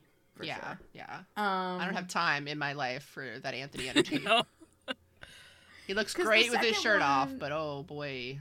Yeah, he's just too much. The second, like, I needed a few laughs, and I think I'd Mm. get them with Benedict and not Mm-hmm, really with Anthony. The second one, I just, as much as I love Regé-Jean Page, and You don't want to duck and cover he is from Simon Hastings to me. yeah, I don't like. I don't. There's nothing. I don't have that particular kink in me Oh. where like I want to be like shrunk down borrower style and like have him jizz all over me. Well, I mean, it's not I mean, think how necessarily inconvenient that was for the borrowers on that estate Yes, anyway. exactly. I assume all English estate houses have borrowers. And you know what? In, in this scenario, you're absolutely right. There is a clan of Mm-hmm. borrowers that lives at Cliveden, and the chances of you meeting them are pretty high. You might end True. up with like a really cool life living in this gigantic mansion. And it's not like Simon's actively trying to jizz on you. It's oh good god. it's Right. just I just it's just that he's very Yeah. careless about where he jizzes. It's, It's just, just everywhere. everywhere. Mhm. right. And yeah, like you just have to be very vigilant. The second scenario is really like a survival scenario. I see. And maybe you'd meet a Mhm. really hot borrower. Yeah, you could have a really hot borrower. It's true. Don't they have tails though? I don't know if I'm into that. No, that's the littles. Yeah. The littles have tails. They have a shit ton of children Yeah. though, and I don't know that I want to be Well- a little guy hanging around with a bunch of kids running around. Yeah, but also Because they'd be so little. Also- like you would just lose them like nothing. there is the chance. like where's my kid? I don't know. Under a dust Oh, that's true. Yeah, yeah, yeah. There is a yeah. chance though that you could find out, you could figure it out. Obviously, in the second scenario, you would have your current wits and knowledge. Mhm. But, you know, Mhm. with these time traveling, with these like body morphing events, there's generally a way to undo it. So there is still a Mhm. chance you, you find out what it is you need to do to get back to your size and or time. But what about our borrower love? I mean, that's on you. Then you have a choice to make. Oh my god. then you're a Claire. You're dealing I with know, an Outlander situation here where you need to choose your husband from your, your time before or your borrower partner now. poor Tobias Menzies. So I think that second one, there's too many for me. There's too many what ifs. that's yeah. That's just a pile. And also, Like, I mean, piles. Let's like, there's that. As well. sure. Plus, I just don't want to have to hear that like magnified Mm. all over. Like, oh, Mhm. great, Daphne's having 17 orgasms again. Yeah, Like, imagine imagine That's walking fantastic. around in the front yard just trying to figure out what's going on and then you just hear them hear them Oh. on the folly floor going yeah, Just on the lawn. yeah, on the lawn. on You're like, God, I was gonna go have Yeah, lunch you- there. on the ladder. Yeah, you smell like you smell like all the like picnic foods and you're like, "Hell yeah, I'm so hungry. I I'm going to go get a piece of cheese." no. it's like, why do I see Simon's Yeah. bare butt again? and what a sad life to be tired of seeing Simon's Yeah. butt. I know. Yeah, that's the thing. I don't want to resent Mm-hmm. him. But like this is why all those estate houses are haunted. This is why the little stranger happened cuz just Well, and even if I found a way to become Mm-hmm. human sized again, he's still going to be married to Daphne. Yeah. He won't want Yeah. me. also they'd just be like, "Who are you? What kind of name is Erin? Yeah. How much embroidery are you doing at the moment?" yeah. Why are you wearing pants? Yeah. You witchy woman. Yeah. Yeah, so I'm gonna be the opera All right. singer. Yeah. I'm gonna have Benedict. I'm gonna treat Nigel like shit. Mm-hmm, mm-hmm, I'm gonna like mm-hmm. only be in London once a year Yeah. because like that's what we've decided on, and I'm gonna like travel around the world otherwise with my own mm-hmm. boyos. Yep. Wow. Yep. Same. It only took absolutely It only took one season, but I finally broke Erin, and I got her to choose Nigel One full Berbrooke. season. Yep. You got me. Because she's gonna make him buy her mm-hmm. gowns and then just slap. It's him in the honestly a good choice. I think I, Yeah. I there's really nothing. I mean, the other side of this. last time I literally turned into a horse. yeah. Oh, no, Simon was a horse. Oh, no, no, yeah, you you were a horse. No, no, I was Simon's you were horse. Simon's horse. Hey, I played that My Horse Prince game. It mm-hmm. could still work. Ooh. That game is weird. Is that an app game? Yeah. Isn't that the one Oh where my like you feed him amazing. carrots and whatnot? Yeah, because he's like literally it's a horse with a human head. And the whole time you're playing, you're just like, he's so Not beautiful. a centaur, a horse with a human head. Well, I was Sure. playing an app game where you do you have the opportunity to to have a love interest that is a centaur, mm-hmm. but I had to give up when one of the options on one of our dates was to have sex, and I was like, I don't even want to think about this. Delete. what? You got me, game. what? That's What's happening? Oh no. Tapping out. They were like, if you want to spend all these diamonds, you can uh take your love to the next level. I'm like, what next level? what what happens next? is a centaur. I refuse to know what you're talking about. But yeah, I choose the same thing because no, I Yeah. don't want to be tiny surrounded by jizz. Yeah, that's, That's fair. sensible. And because the time that I accidentally read vore, it was about tiny people. So Yeah, yeah, that's fair. I these were not. also, I just sent you pictures of the horse prince. So Oh, I see it. yeah, he really does have a human Yeah. head on a horse's body. and he has you know that nice floppy hair because it's There's one where he's um singing into a microphone. Yeah. he's got a pretty kick-ass fender. It looks like. Yeah, he's all he's many things. You're just a confused girl because that's how all those app games work. You're just like, Yeah, ah, I What's going that. on? whether you end up living with vampires or demons or what ends up happening, you're always just like, well, this is silly, but I guess I'll stay. Yeah, yeah. Well, thank you so much, Megan, for playing this game. You are welcome. You won. Would you rather? You made the correct choice. Yeah, yeah, you did actually. A thousand expressions of gratitude for joining us on this episode, dear listeners. And thank you next to filmmaker, activist, and friend of the show, Kwame Phillips, for gracing us each episode with his ducal vocalism. You can check out more of his work at kwamephillips.com. That's K W A M E P H I L L I P S dot com. And you can reach out to us via Twitter, Instagram, and email at TonTalkPod. That's T O N T A Elle K P O D at gmail.com and social media. Until next time, XOXO, Erin and L.